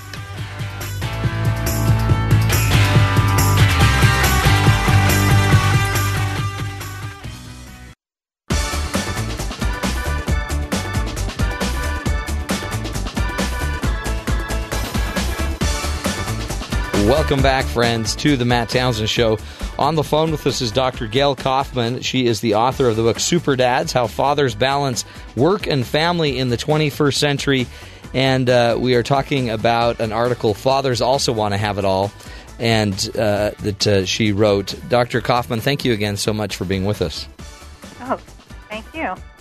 When you talk about dads, I mean, it's one thing now we're it seems like we're catching on we're we're playing kind of a, a stronger partnering role in in the parenting of our children um, what impact does a father have on on the child on their children Right. So, yeah, there has been a, there's been a lot of research in terms of looking at father involvement and child development, and the general. I mean, there's strong evidence that it's a positive impact, right? In terms of all sorts of factors. If we look at anything from academics uh, or cognitive development to more emotional um, development to behavioral kinds of outcomes that um, having a father who is more present and more involved will help children, right? Right. These areas. Um, so, you know, a lot of it, it it's it's hard be, to say because the research is still um, new in terms of whether it's simply fathers or whether it's two parents. Yeah. And, and whether it could be um, because the early evidence on two mothers or two fathers seems to be pretty positive as well. So it may be that it's just a second parent is really good for children. Double teaming. Yeah, yeah. You get a you get a double team. I mean, it's like we we have six children and we have a grandchild that is eight months old that is going to stay the weekend with us, and we are terrified because it's like, um, are we ready to do this again? Do we remember what to do? And it's interesting how. I mean, it's such an important role that we play in our lives as a father or as a mother. And then some of it's natural. We've spent, we've done it for years, 20, 30 years, basically. What, um, but then our jobs are still pulling at us. We've got to work. We've got to make the money. Talk about uh, what we can maybe do in our lives to to try to create a better balance. Right. So, yeah, I mean, um, what you're talking about in terms of trying to remember and thinking, hopefully it'll be like riding a bicycle, right? Right, right. But, but a lot of that is true in- in the sense of, um, as I was saying before, when when fathers spend time with their children, then they um, then they gain confidence and they they learn, you know, the skills that mothers also learn. It's it's you know most of this is not sort of you don't wake up knowing how to be a parent but you you learn how to do that and that's why i think that really the first step is having paid parental leave right because Right. having that time initially with children to care for them um, that really benefits the child but it also um, really builds skills for the parents to continue to be good parents right throughout um, throughout their child's lives. Um, so, so that's the first step, and then bolstering that with other kinds of workplace supports, right? That are so important to really changing how we think about um, work and acknowledging that most people have families, and and if it's not um, chil- you know, young children, then eventually it may be grandchildren, or it may be parents, or it may be others that people, you know, have responsibilities for. So, um, really making it making workplaces more amenable to doing both. Right? It, it, it seems sort of like we can we can focus. Obviously, there are things that individuals may try to do to to make their um, experiences better, and I think that that you know that's important as well. But um, as a sociologist, I always like to look to the larger kinds Yeah. of structures that are in place that that make it more difficult for people to to, to combine work and family. California took a big step in, you know, I guess in the groundbreaking paid family leave program. Um, for example, you cited in your article, 90% of fathers in Nordic countries end up taking leave. Yes. And yet, there's only one state in the U.S., I guess, that have a paid family leave program in place, California. Um, yeah, so California does, um, New Jersey, Providence, and the latest is New York. Hmm. Um, but the Providence uh, was last year, so it's it's just going into you know it's just having its uh, impact, and New York is yet to come. So And those are all um, paid family leaves. There's family leaves. There's there's acts where you can go take a leave, but you're not paid. Right. The national, we do have a national policy called the Family and Medical Leave Act, which was passed in 1993, and that does offer up to um, 12 weeks of unpaid leave. So the problem with that is, well, the biggest problem, obviously, is that it's unpaid, and a lot of people can't afford to take unpaid leave. Right. Um, it it also doesn't cover everyone because of restrictions in terms of how big the work the workplace needs to be and how long you have to have worked there. Um, so, in fact, we know that um, about 12% of U.S. workers in the private sector um, have access to paid family leave. That's through their companies. And so, um, without these kinds of um, broader policies, it's really, you know, am I lucky enough to work for for an employer that offers this? Um, but getting back to yeah, getting back to California is a good example. That's that was the first state, um, and it's been in place for over 10 years now, and so we can get a sense of how successful the program has been. Um, and it has worked to increase um, fathers taking uh, parental leave, and it has had limited um, it, or no negative impact on the employers that uh, of those taking leave, um, as long, as much as the research has shown. So it's been a, you know, as far as we can see, a win-win situation. Um, I'm I'm not sure about getting to uh, sort of a Nordic model. I mean that Yeah. that is really sort of a gold standard for for people studying um, parental leave.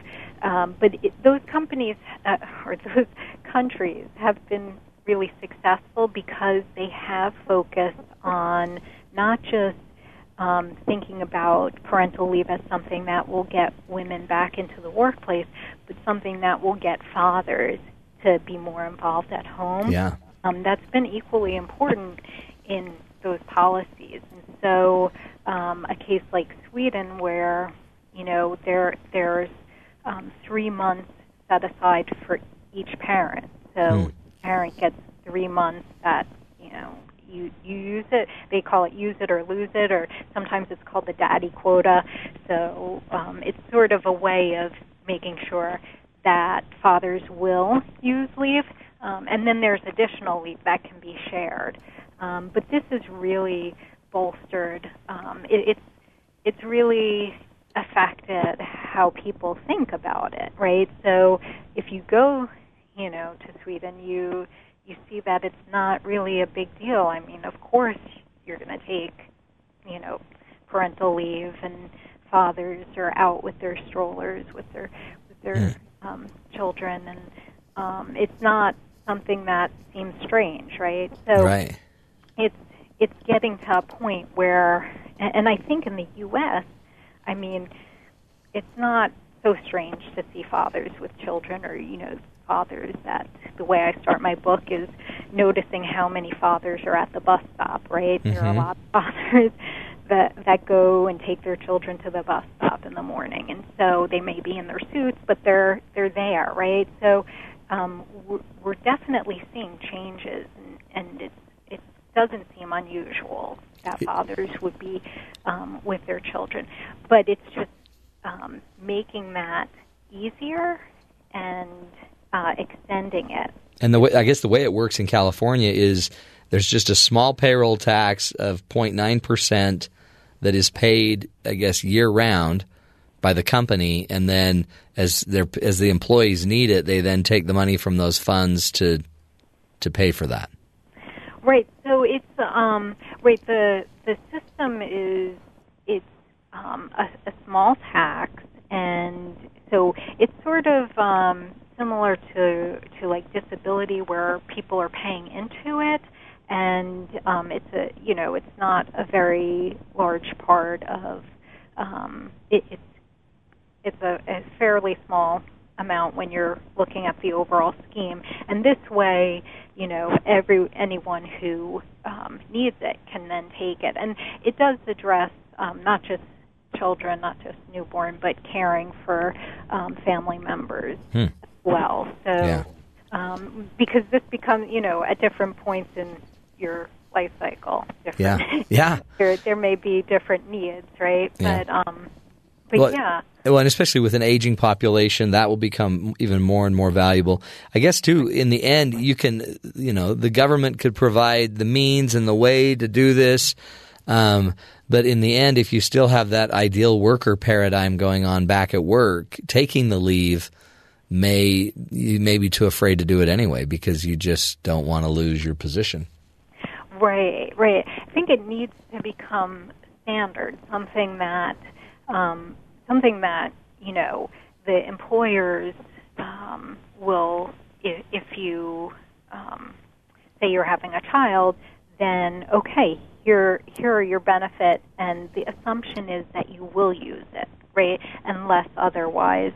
Um, Right. Unless other right? So instead of having it be okay you have to come to me and tell me and ask for it um, something that would be a little more proactive i think would be helpful. Because in um, some of the more recent research that i'm doing that that hasn't been published yet but in interviewing fathers in california um, several of them have spoken about that their um, their employers don't fully know, especially in smaller companies, they might not. Which California doesn't have a limit on the um, the size of the company, so that's a little different. But a lot of the employers didn't, you know, fully know um, what the policy was, and it was fathers who actively sought out that information Hmm. and said, okay, here's what I can do. And they brought it to their employers. And in a lot of cases, the employers are like, oh, okay, well, that's, you know, got to do that. We didn't know that. Okay, great. it works. Yeah. But, but you'd think, you know, for something like this even more effective, it would be great for the employers to take that. Right. Bring that to you. Yeah. Right, That's right. powerful. Well, Dr. Gayle Kaufman, we appreciate your great work. Thank you so much for joining us today. Oh, thanks for having me on. You bet. And again, her book is Super Dads How Fathers Balance Work and Family in the 21st Century. Let's figure out a way where we can all be better at what uh, at our most important roles in this world, um, being a parent, a family member. We'll take a break, come back, continue the discussion. This is the Matt Townsend Show. Stick with us. We'll be right back.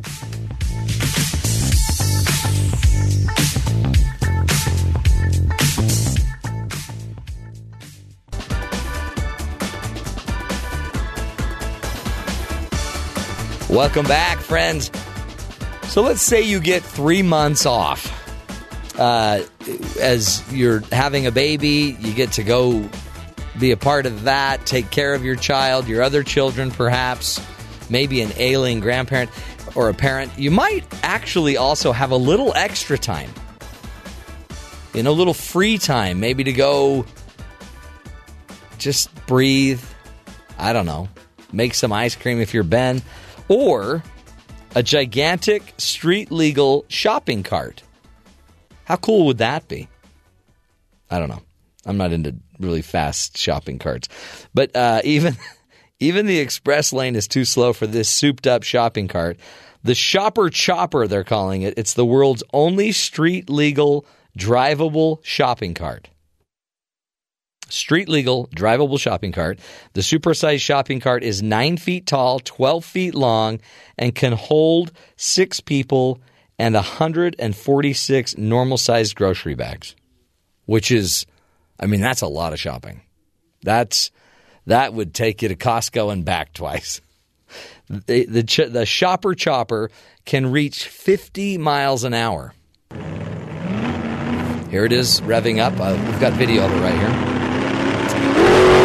Whoa. The only problem is that it can't go inside a grocery store. It can't. So you got to park it at the front gate. You're not going in the store. But that's good because you, you probably ought not go 50 miles an hour in the grocery store. I mean, I remember when I took Ben to the store and put him in the little seat in the front of the cart. You remember this, Ben? Yeah, I, I don't know why they don't make them big enough for. Yeah. Do you remember how you, you only got one leg in? Yeah, That was weird. I was kind of kind of straddling the bar right there. Do you remember was- how hard it was for me to just lift you up and get you in there? Do you remember that? Yeah, it, Those were the days. Just raised my little pup. And um, that was like two months ago. yeah, that was yeah. I think it was it was June. June last month. Oh, last month, It was okay, last month. yeah. Yeah, so we went to go get some supplies. Ups to daisies, right? Yeah, do you remember? Up to daisies. Good times. Anyway, the cart is being used for a promotional purpose outside of stores now, and uh, you know it's a drag racing cart. Do you know how many? You know, my my wife would love that because you could shop so much faster. You just stick your arm out and just push stuff into the cart, and it holds like 147, 146 normal sized grocery bags. Plus, just the torque it would take. Yeah, good Just times. the power it gives you. the power, the, The power feeling of gives you. power. Anyway, we uh, we got a lot to, still to do. Next hour, uh, we will be talking with um, a guest that was on the the program um, America's Got Talent. I mean, that's a scary deal, and she went and killed it.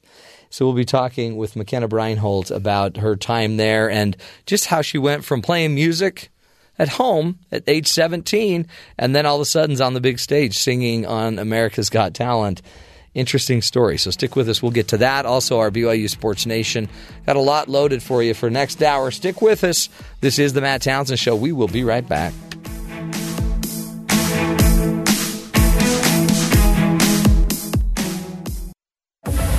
The Matt Townsend Show. Your guide on the side Follow Dr. Matt on Twitter. at Dr. Matt Show. Call the show at 1 855 Chat BYU. This is the Matt Townsend Show. Dr. Matt Townsend. Now. On BYU Radio. BYU Radio.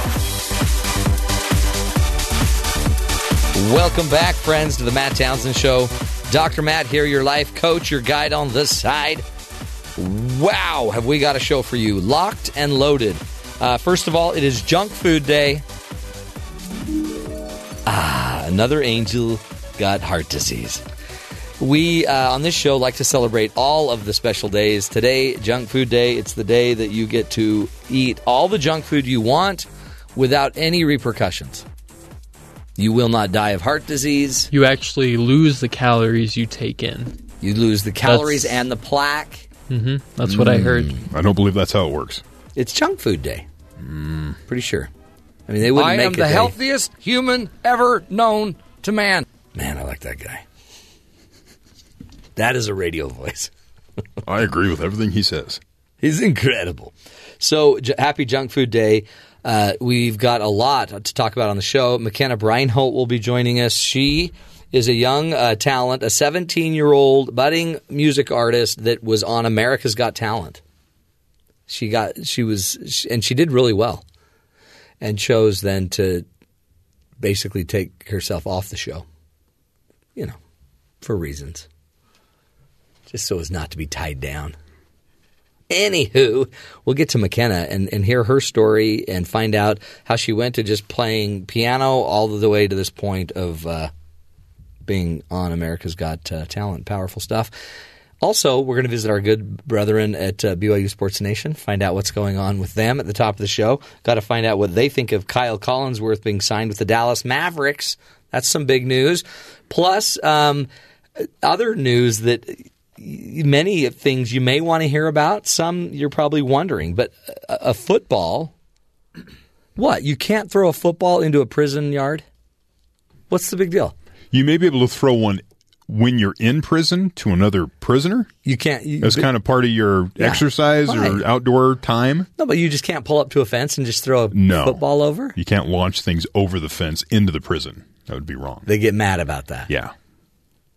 Well, I think that's a little petty. People have tried it with drones and all kinds of I'm different just, ways. I'm just trying to help the people feel better. Yeah.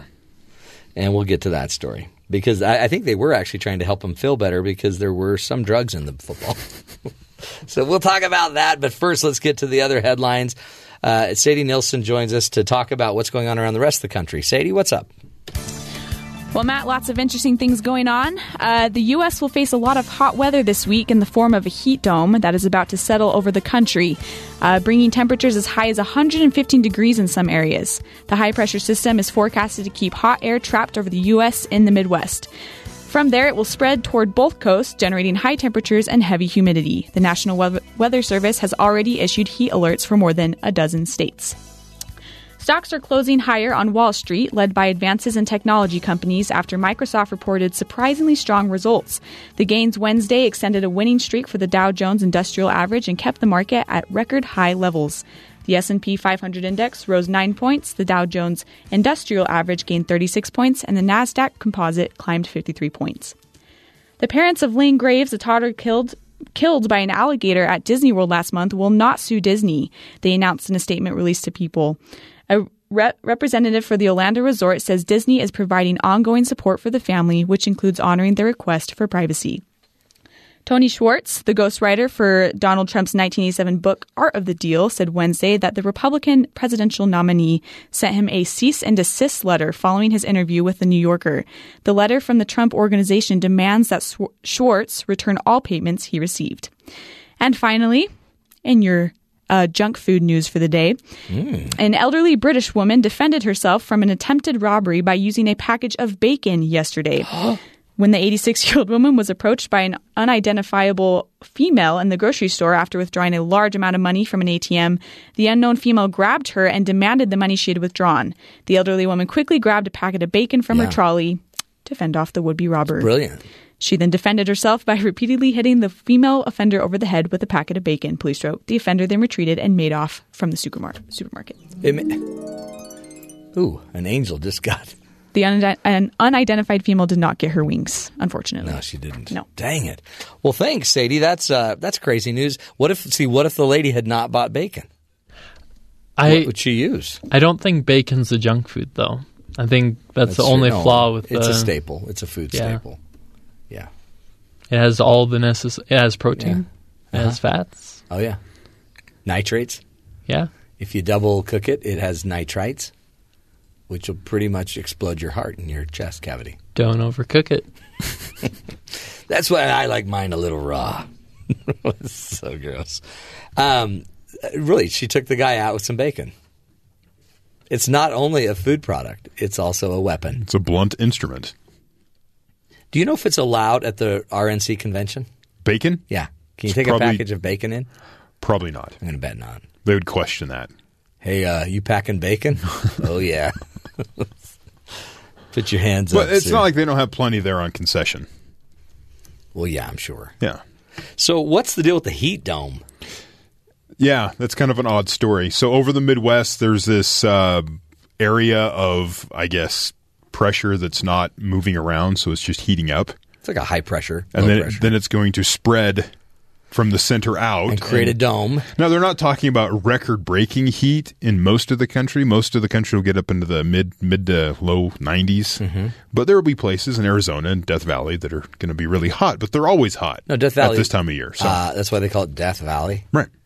Um, do you notice that the dome will be taking effect when the DNC, But they're in Philadelphia.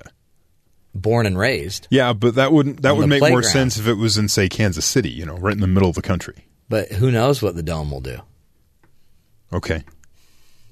I just find it ironic. There wasn't a dome when the RNC were meeting, but there's going to be a dome when the DNC. Hmm. And notice it's over the Iron Belt.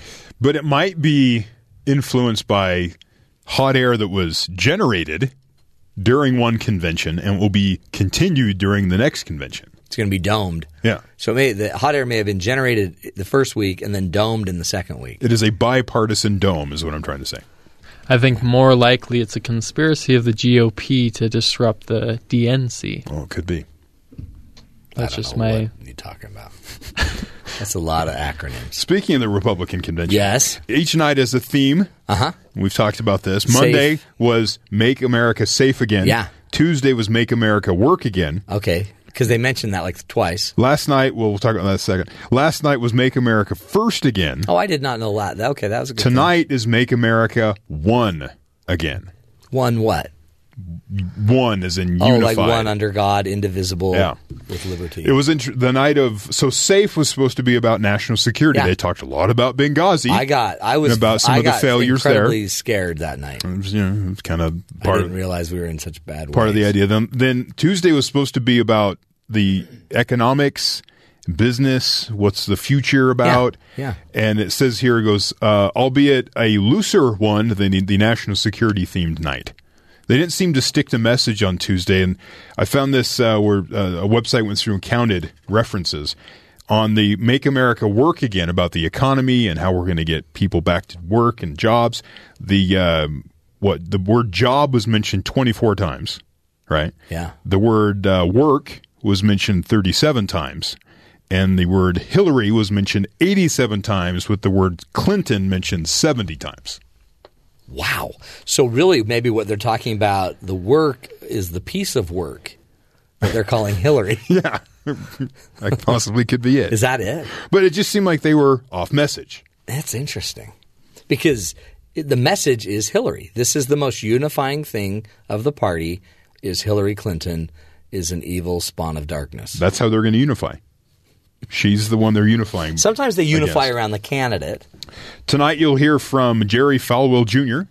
Okay, wow. You'll have Peter Thiel, who's the Facebook board member who uh, helped to fund the lawsuit that blew Gawker Media out of the water. Right, bring brought down Gawker. And now they're they're uh, The Gawker hunter. the guy that owns Gawker's declaring bankruptcy. Oh boy, because he had to fight all this uh, uh, lawsuits. Uh, Colony Capital CEO Tom Barrack, B or Barrack, B A R R A C K. I don't know who he is.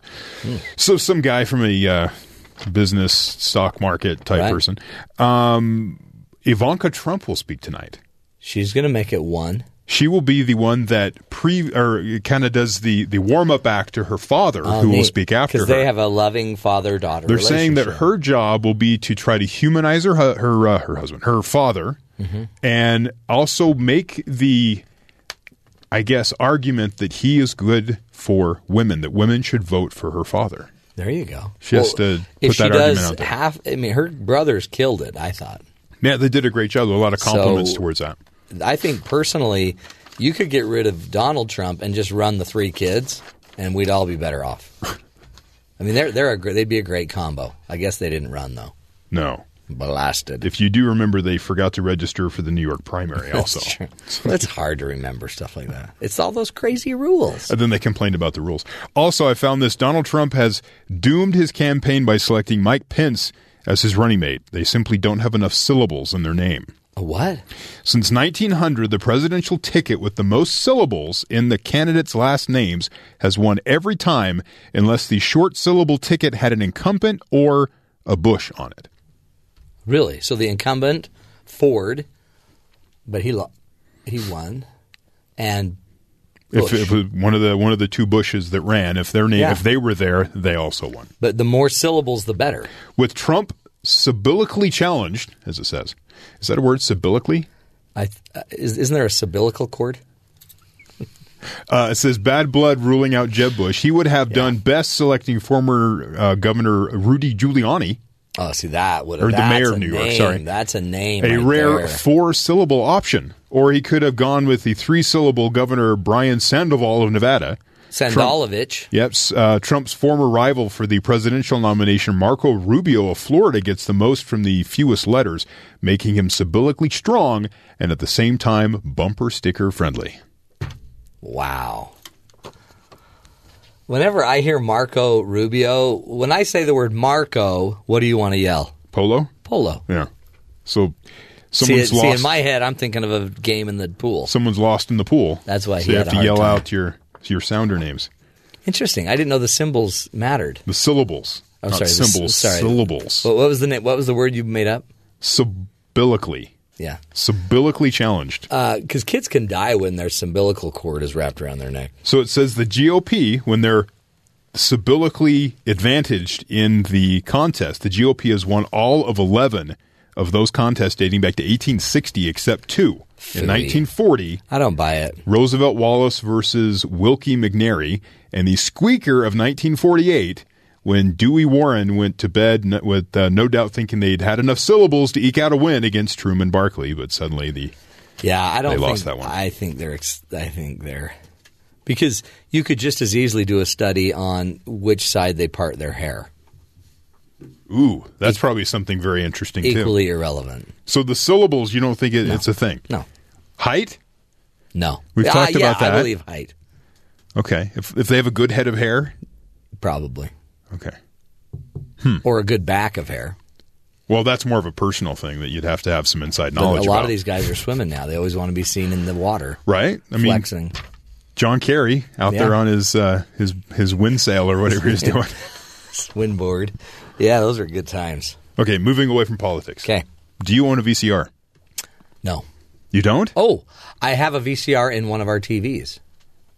Oh, you have one of those Just combos? a tiny little TV. Yeah, Interesting.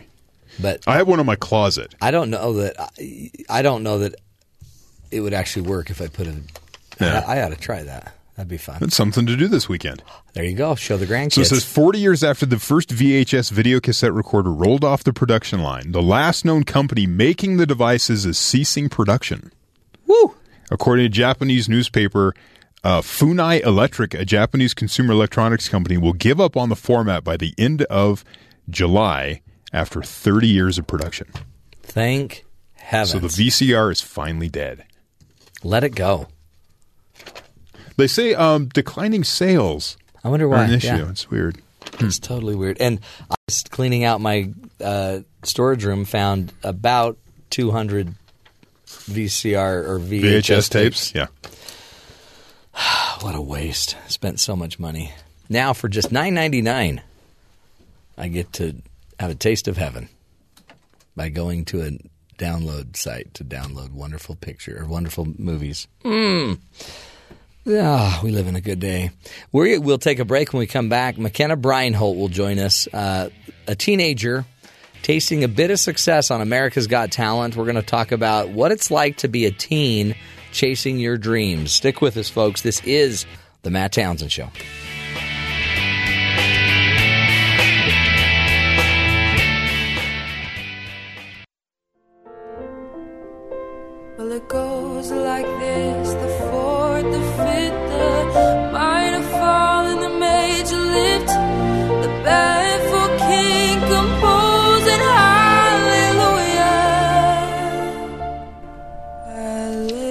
Welcome back, friends.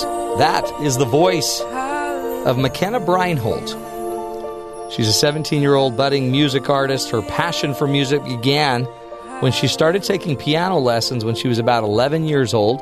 She's been performing for a few years at local charity events, talent shows, weddings, and parties.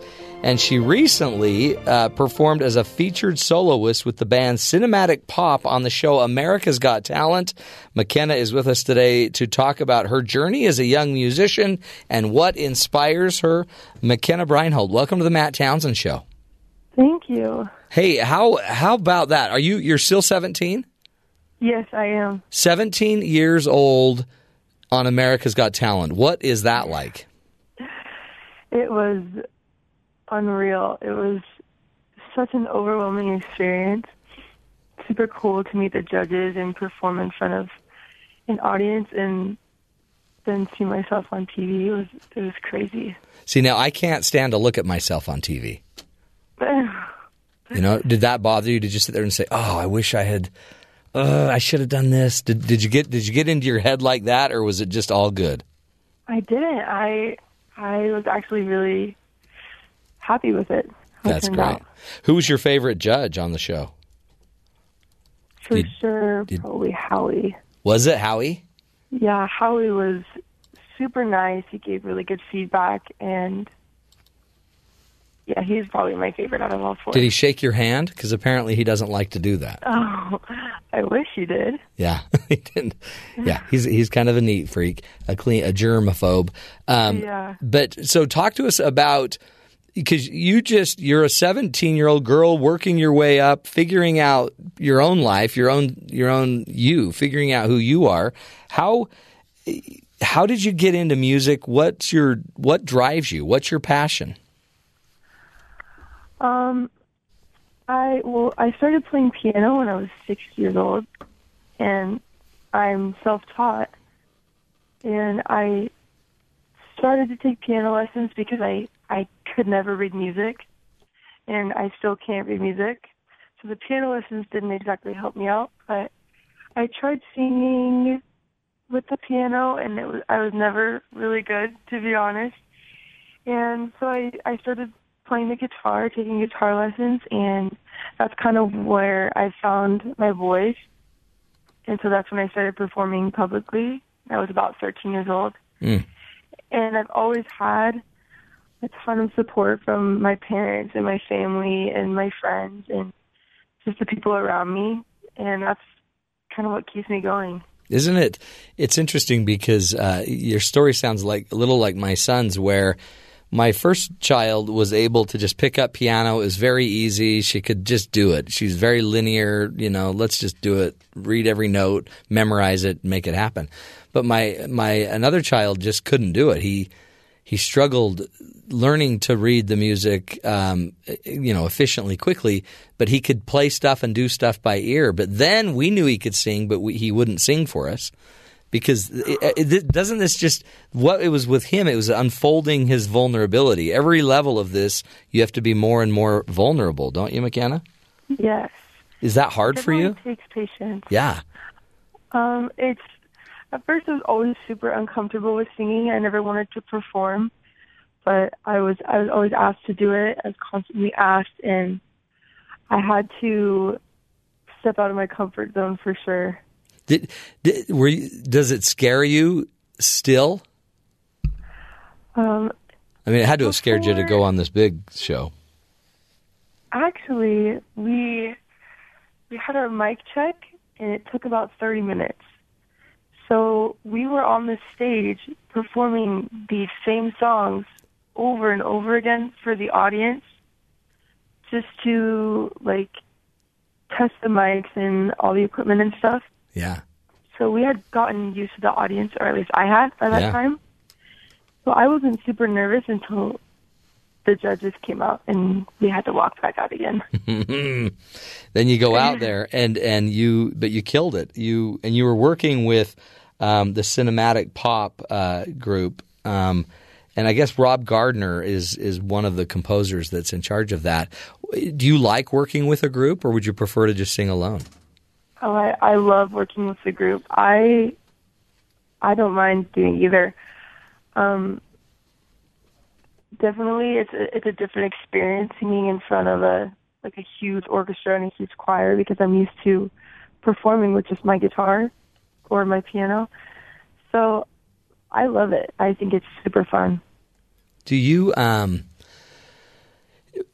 what's your favorite song that you've ever done? And talk about do you make up your own music or do you just do covers? I mostly do covers. I'm not I'm not the best at writing lyrics. but I can write music. Um, I I arrange music and compose it and stuff like that. And I actually take like I put my own spin on what I think. Yeah. You, So, you do it your um, way. Yeah. Now, tell me about um, "Smells Like a Teen Like Teen Spirit." That's a song. Yes, that was awesome to sing. At first, it was when I heard it, when I figured out that we were gonna be singing that, or that I was, I was not very excited. I was super nervous because I didn't think I could sing it. I didn't have enough confidence to like hit all those notes and stuff. And once I kept practicing it and practicing with the group, I got more comfortable with it, and it's now one of my favorite songs to perform. Is it? Do you um, do you see that you're going to be performing with this group more? I hope so. Yeah. Yeah, you don't want to you don't want to lose that opportunity. Well, we'll let's do this. We're to we're going to listen to the song "Smells Like Teen Spirit" and we'll listen to it on the way out, then we'll take a break, we'll come back and I want to continue. I want to find out what your future looks like, what you have, what else what other goals you have yet to accomplish. We'll continue the discussion, folks. Uh, joining us again, McKenna Breinholt, and uh, this is her song um, with uh, cinematic pop "Smells Like Teen Spirit."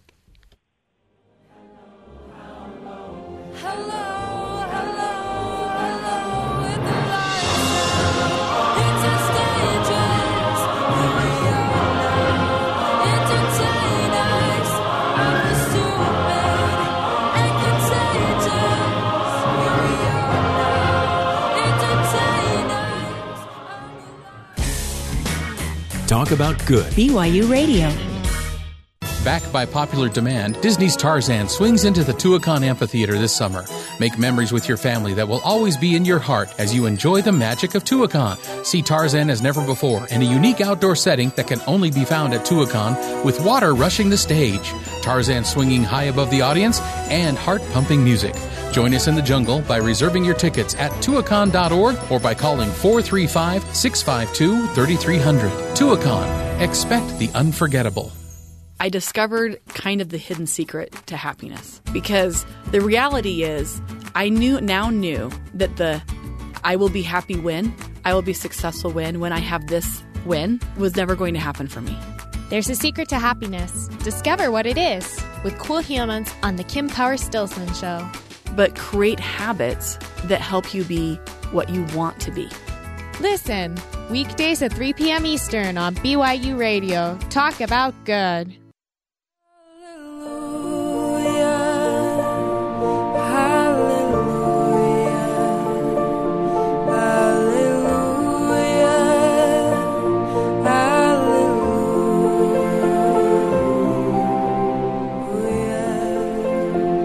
Welcome back, everybody, to the Matt Townsend Show.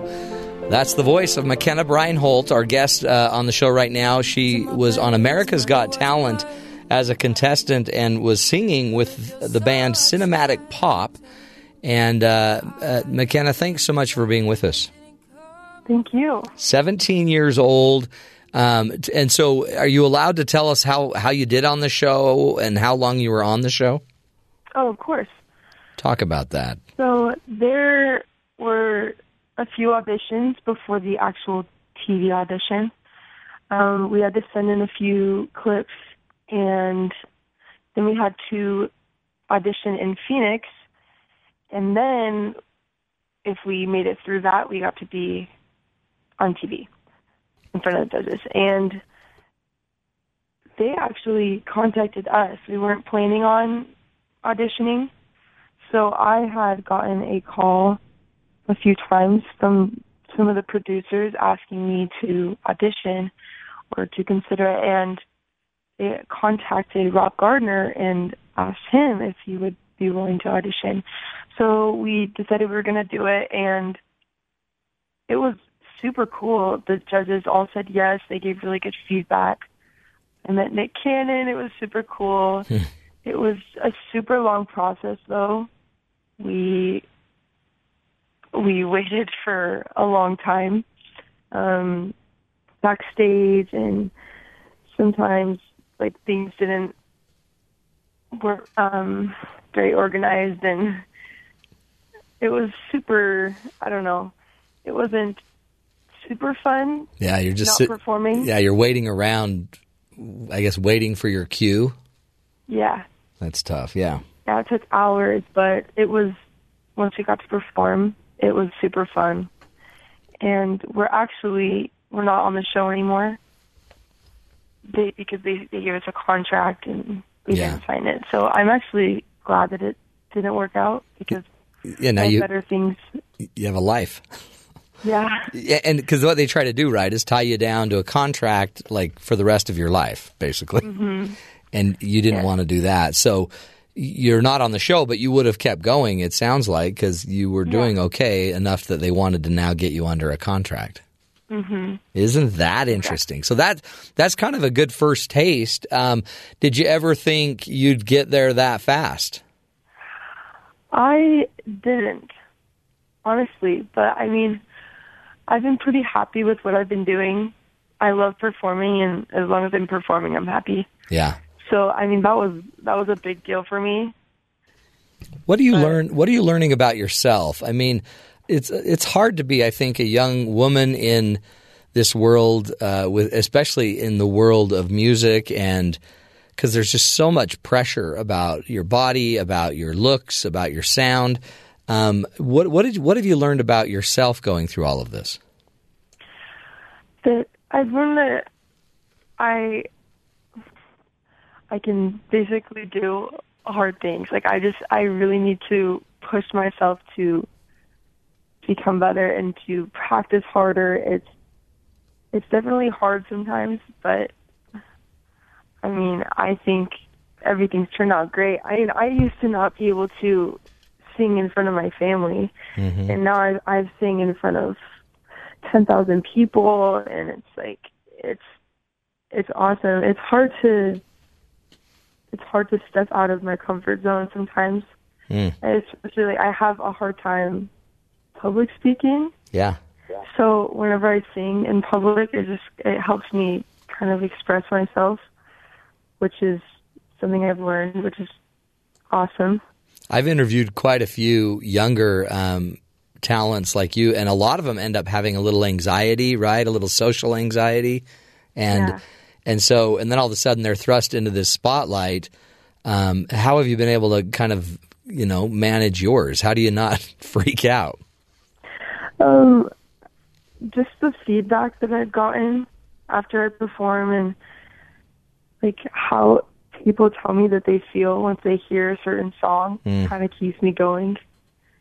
Or like the comments that I get on my videos, people saying that they found Christ through the song or like cool, cool, cool, like comments like that, they keep me wanting to perform even though Yeah. it used to scare me so bad.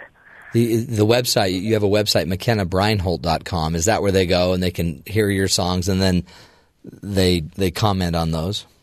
Yes, they it has links to all my songs that I've put on YouTube. What would you suggest as a to the parents out there um, whose kids are struggling with music but want to be musicians, who are want to be singers or vocalists? What advice would you give the the parents to kind of help push you know this desire a little bit with their children? I definitely would say to be patient for sure.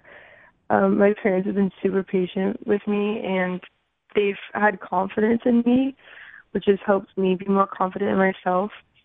And they've they've told me to practice. They've, they've kind of been on my back a little bit, just like making sure I'm doing what I'm doing.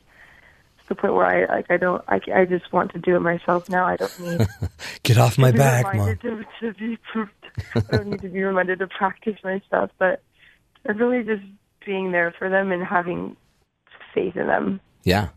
What would you tell um, to a teenage girl that is was struggling with what you were struggling with just a few years ago, believing in herself, not sure if she can do it, but feeling driven to go try? Um, I honestly, I would tell her that the reaction is incredible. Like being on the stage and seeing how people react to listening to you sing is one of the best feelings in the world. And it's sometimes it's really hard and you mess up for sure, but like if you keep working hard, you'll eventually get to where you want to be. That's cool. McKenna, what what's next? What are your next goals? Your dreams? Uh, how, what's next? I actually have a um, cinematic pop concert in August. I'm super excited about that. It's at the Mesa Center for the Arts, and it's more people than our last concert, which I'm excited. It sold out really fast. Um, Cool. I'm super excited for that. And then I have my first album that should be coming out by like September 1st. It's called My Savior's Love, and it's just my arrangements of like my favorite hymns and some of my favorite primary songs. So I'm excited to release that. Cool. And I also have, I'm performing at Swiss Days in Midway um, on September 1st and 2nd. So it on my website it has the times that I'm performing, and yeah, I'm Well- excited for those things. McKenna, I appreciate you. I think you're a great talent, and I I need you to get here to Utah, and then I'll have my son meet you, and then it'll just be love at first sight, and then you guys can make music together. Anyway, that's all in my head. Hey, uh, McKenna, thanks so much. Great work. Keep it up, and I, I'm I'm going to try to get up to Midway to see that uh, performance there. Her name's McKenna Breinholt. Go to the website mckennabreinholt.com. Find out about her upcoming release, uh, um, My Savior's Love, and also her concert schedules and everything going on in the news. We will take a break, my friends. Come back and visit our good brethren down at BYU Sports Nation. Stick with us. This is the Matt Townsend Show.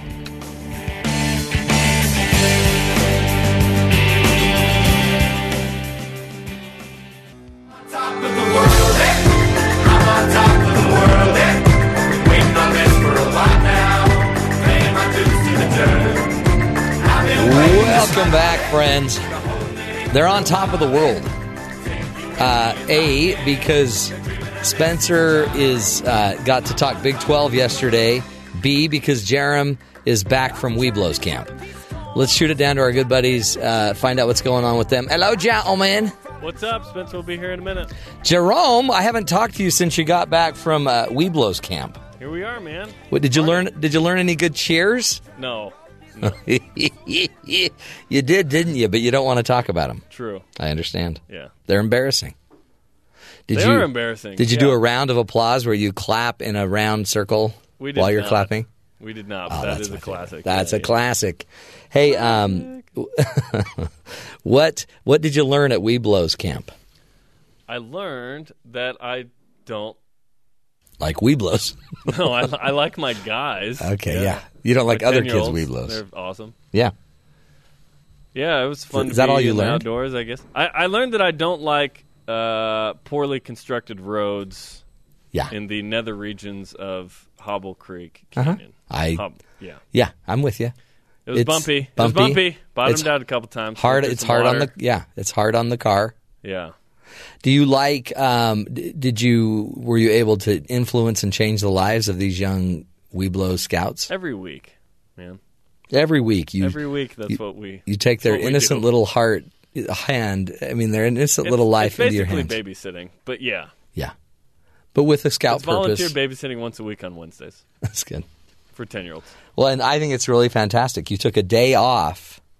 You took a work day off to go do to go serve your church. And it was a significant day in BYU athletics. It was in terms of huge. The Big Twelve decided to explore expansion. Yeah, as Donald So- Trump said, huge. Huge. Which, yeah, this is interesting. Talk So- about it. Today, talk about good. Talk So- about good. So today on BYU Sports Nation, we're going to explore the knocks against BYU. What's holding There are no knocks against BYU. BYU back? Hold on, another That voice. There's a perception of okay, certain things like Sunday play, and Is that a knock? Yeah. BYU TV or whatever it is, Right. right? Cosmo. We're going to address those, and we will resolve all of those. Excellent. Geography, like we'll discuss all those and tell you why uh, there's actually a solution, or it's not as big as a deal as you think. Notably, Sunday play, like this is always brought up against BYU. The Yeah. numbers say otherwise, Matt. They do. We'll spell it out for you. Good. It's not. They don't compete that much on Sunday. We'll tell you specific numbers. So, so you're going to blow up the things that could potentially stop BYU from being brought into the expanded Big 12. We have a Titanic narrative planned for the show, Matt. Wow. And there is a happy ending Really? for that amazing feat of construction. Did you guys write that down? A Titanic? What'd you call it? That was fantastic. A Titanic narrative. Narrative. Yep. Um, do you do you? This is good news, right? This is. It looks like the Big Twelve will be at least exploring, growing the expansion or expanding the Big Twelve. Oh, it's not just exploring. Like, it seems imminent at this point. See, okay, this is good. And to think that uh, to think that Jarom had missed your earlier discussion the day he was gone. Well, I was going to say, Jarom actually did himself a favor because we had to wait two and a half hours for a conference call to start. It was scheduled at one. It didn't start until I think three thirty in the afternoon, Mm. and they played classical music for two and a half hours. There was one interruption by an operator saying, uh, uh, Adriel, is Adriel there? and so, like, all BYU fans became, were like tweeting out, like, oh, Adriel, are you there? it was crazy. It was it was amazing. the- Okay. The, interaction that the BYU fans had. But Jarom, he got to miss all that. And then when he got out of Webelos camp, it was just like, Boom. all right, so I'm caught up to date in like five minutes by reading some tweets. By the way, was Adriel up at the camp? Did Yeah, they find him? was Did they ever find Adriel? Adriel, yeah. Yo, Adriel. Yo, Adriel. Yo, Adriel. that I love Rock, Rocky Balboa and Adriel. Um, what about? So you're going to cover all of the Big Twelve possibilities and possible deal breakers. Mhm. And uh, just so you know, I mean, just if you could just give us like an abbreviated version, uh, BYU's a go. Like they they appear okay. The Big Twelve laid out some criteria, right? BYU hits it out of the park on every one of them. So Wow. why isn't BYU a shoe in to be in? Because there are some people that don't have them uh, necessarily in. Does it take two? reason. Does it take? Are they taking two teams, four teams, They'll maybe? take two to four teams. Okay, They should make the top two at least. They should get in, and we both believe BYU will be invited. But I, I'm not going to fully embrace this, even though I've changed my Twitter avatar, until BYU actually gets in. You're not. You're not going. There's also to. a fly in the studio. This is a real issue. I'm totally distracted right now. Can Do I you have a give fly you? swatter? Do you guys want some I'm advice? serious. Fly Just, into the light. just put some ointment out. They always get caught in the ointment. Fly in the ointment. Trust me. hey, um, talk about uh, Kyle Collinsworth. How about Kyle Collinsworth? Yeah, that's, That's pretty cool. pretty he still cool. has to make the team. Yeah. Uh, but the guaranteed part is money. He's getting Yeah. paid, and uh, it appears to be a significant amount. Yeah, good uh, chunk of money. for money. a guy that isn't on an NBA roster. That's cool. He still has to make the team, and so the Mavs will retain his rights. But very cool for Kyle Collinsworth. Uh, It's great. to get a shot, you know, with the Mavs. I'm, I, I thought you guys would be interviewing him on your show today. We're trying. He is bu- he's a busy man. No, I'm sure. I'm sure he's Not got. to mention BYU and Utah announced they'll play in basketball. Neutral site, Salt Lake City, 2018. Say what?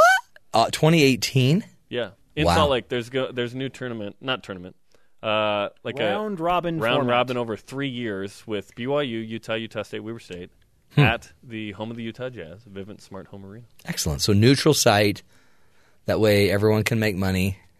We're all making money. Excellent. Well, that's a great show. You're Joe locked Niesen and loaded. of Sports Illustrated on Mo Langi. They can the also 400 sell pound Tongan yeah. for BYU football. Yeah. She's going to join us as well.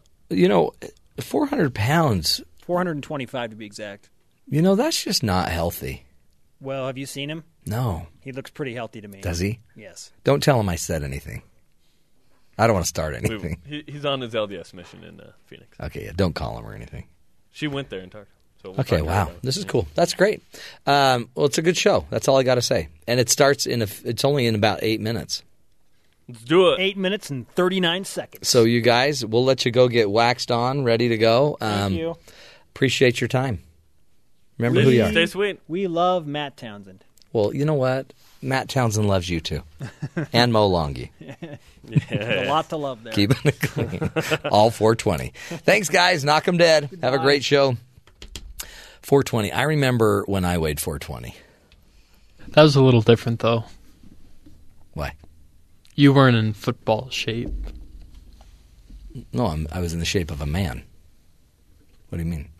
Think you were saying I was in bad shape? Arguably. Can, I mean, I don't care. Even if you're in great shape, 420 pounds is a lot of weight to have one little heart have to push the blood through. Well, he is six seven. Well, then one big overinflated heart. That's crazy. That's I'm telling you. That's why someday I'm pretty sure I don't want to start a crazy fury here, but I'm pretty sure football is going to be banned someday. Right? And then all the athletes are just going to be small, skinny people, runners. You're not you're not going to have to have a food chow line to f- plump people up anymore. I'm just saying. Head injuries. As I tap on my head. That's all I got to say about that. Hey, um, by the way, we, we found out earlier that they found a 2,000 pound or 2,000 year old 22 pound ball of butter. If a ball of butter, also known as a butter ball, if it can last for 2,000 years, imagine what it's doing in your arteries. Just a little health update for you. Hey, um, we were talking about an inmate involved in a plan. Listen to this. These kids nowadays, and we'll have video of it in a minute, but an inmate was involved in a plan to fill a football full of drugs and, and a cell phone and have it thrown over the fence into a Michigan prison. Okay. Well, it didn't go so well. So the video, we'll just play the video for you. They're they're out on the field, and um, the guy will get the ball, throw it, and and you'll see how it goes. Whoa! Somebody actually just Wrong video. That's the cops pulling up. I think that was the cops pulling up to get him. Um, Hold on. Hike. takes the ball, drops back, hits the.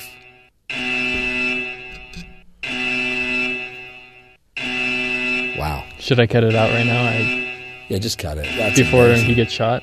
It's like he didn't even. But it. So he he tried to throw the ball. Into I think the, he just hiked it under him into the fence. Well, that wasn't going to work. Yeah. That was doomed to fail the entire time. Well, I mean, Now the guy's got to go to jail three to five years in prison. 22 year old Miles Alexander sentenced for his role in the plot. Never just hike a ball over a fence. we'll also kick ne- it. Just kick it. we'll also never stuff it full of heroin and try and give it to a prisoner. It contained marijuana, heroin, phones, and chargers. That's why he couldn't throw it. It weighed probably 30 pounds. It's a lot of stuff. It gives you better leverage when you hi- try and hike I it think over. he should yeah. have probably used two balls, because or four, because once you've loaded up a 10 pound ball, they're really hard to hike. Take it from me. I, I used to load balls up for the prison. it landed between two security fences, but short of the prison exercise yard. Do I was that close. Uh, Kristen Moore, by the way, who threw the football, was convicted of furnishing contraband to a prisoner, and the 24 year old Moore was uh, paroled in November. So he just barely got out, and now he's going back in. See, the lesson learned never throw contraband into the prison yard. Ben, remember that because you will be in and out of that yard quite a bit. Hey, as you know, we always like to end the show on a happy note. So, a hero story. Who better to be our hero? Uh, listen to this. Cody Vincent's car was smashed last week after a hit and run accident. So, she lugged her twin boys to a rental car company, according to CNN. But the Oklahoma mom didn't find only, she didn't find only a vehicle at Enterprise Rent a Car in Tulsa. She found a young man, she says, in one of the most compassionate and caring people I've ever met. And she put that on her Facebook post. She tells today, uh, the Today Show, that the car company sent a 25 year old employee, John Goodlett, to her home to pick her up and her 11 month old baby and bring them to the office. She didn't have a double stroller, so she asked Goodlett to carry one of her sons in, and once inside, Vincent figured out he'd had he'd hand the baby back to her, or figured he'd hand the baby back to her, and let me fend for myself. She said instead he held on to this young baby and, and started working on her order on the computer. Vincent was so touched that she took a photo of him holding the baby and posted it online, where the image quickly went viral on Facebook. So this mom is so impressed with just the simple act of courtesy, honestly, and taking care of her baby. I mean, should we be that surprised by someone's natural love? Anyway, the mom uh, says every time she thinks about it, uh, she just she gets emotional about it. She says it's a natural love um, that uh, people have for each other, and so she just wanted to do a little shout out to Cody Vincent. Um, anyway, folks, life is tough as it is, right? And as we hear the news and we listen to our political candidates, a lot of us are wondering is it ever going to get better? Well, it can get better when you, just as one person, decide to make a difference in another person's life. And you can do it at work, you can do it at home, you can do it waiting in line. Don't do it at the prison yard trying to throw a football over the fence with contraband. Instead, just serve each other. That's the goal of the show is to help you find the motivation, the goals, the things you know you need to do in your life. And uh, that's why we do the show. Come listen to us again tomorrow. We'll be back. More ideas, more tools, more information to help you live a healthier, happier life. Until tomorrow, make it a great one and take care of each other. We'll talk again tomorrow.